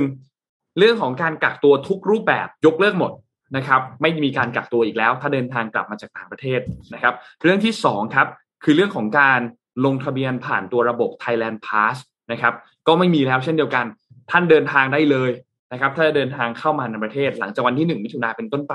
นะครับ และข้อที่สามข้อสุดท้ายนะครับ ไม่ต้องตรวจหาเชื้อโควิด -19 ก่อนเข้าไทยแล้วนะครับ ถ้าเป็นคนไทยนะ ถ้าท่านเป็นคนไทย นะครับสามข้อนี้ไม่ต้องทำแล้วนะครับกักตัวยกเลิกแล้วลงลงทะเบียน Thailand Pass ยกเลิกแล้ว ตรวจเชื้อก่อนเข้าไทยยกเลิกแล้วนะครับ แต่ชาวต่างชาติ ชาวต่างชาติยังต้องลงทะเบียนอยู่นะครับ ในระบบ Thailand Pass นะครับ ผู้ที่ได้รับวัคซีน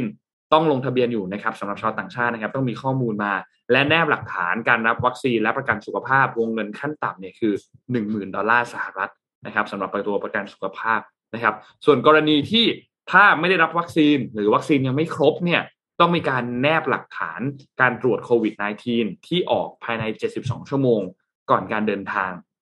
ด้วยเหมือนกันนะครับ ซึ่ง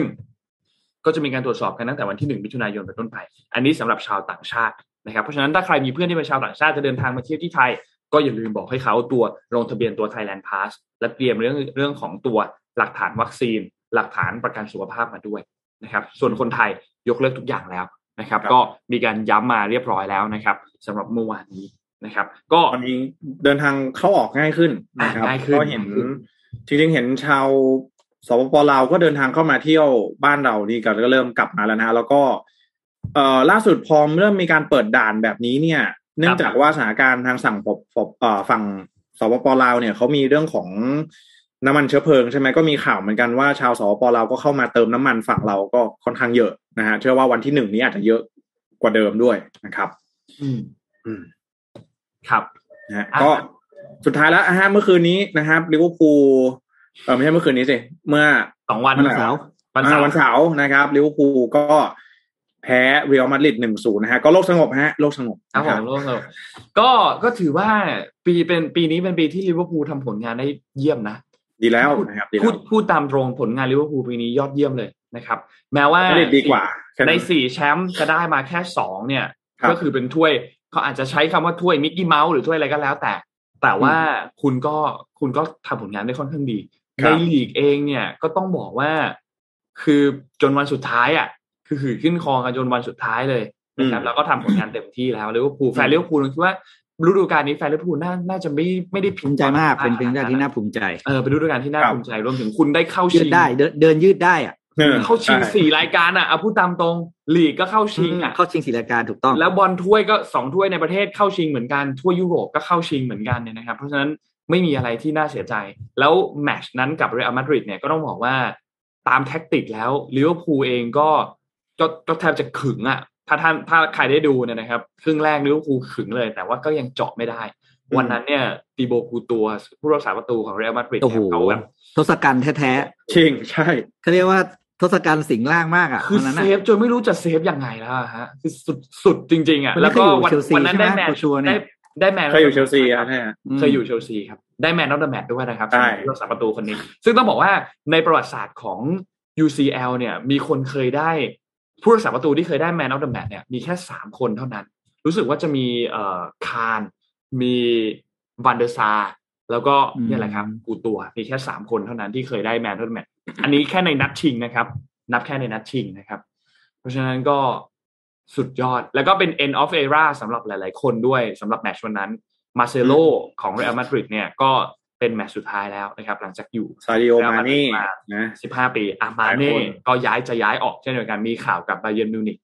นะครับ แต่ว่าคนอื่นๆอย่างเช่นสามกองกลางเทพของเรอัลมาดริดคาเซมิโรลูก้าโมดริช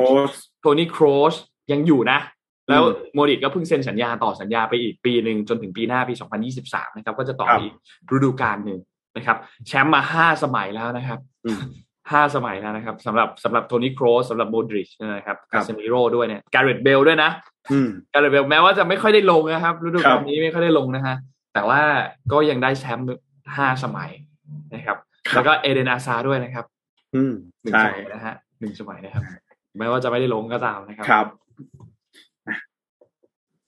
อะก็น่าจะประมาณนี้ครับสำหรับข่าวในวันนี้นะครับ ก็แสดงความยินดีกับแฟนๆ เรอัลมาดริดด้วยราชันชุดขาวนะครับ วันนี้ขอบคุณ SCB นะครับผู้สนับสนุนแสนใจดีของเรานะครับ ขอบคุณ SCB มาก ๆ แล้วก็อย่าลืมข้อมูลดีๆจาก SCB EAC นะครับและที่สำคัญขอบคุณดีน่าโทนิวน้ำเต้าหู้ออร์แกนิกหอมอร่อยดีกับสุขภาพ ให้คุณออร์แกนิกได้ทุกวันนะครับ วันนี้เราสามคนลาไปก่อนครับ ขอบคุณท่านผู้ฟังทุกท่านมาก ๆ ที่ติดตาม MDR ทุก ๆ เช้านะครับ แล้วเรามาพบกันใหม่อีกครั้งหนึ่งในวันพรุ่งนี้ สวัสดีครับ สวัสดีครับ มิชชันเดลี่รีพอร์ต Start your day with news you need to know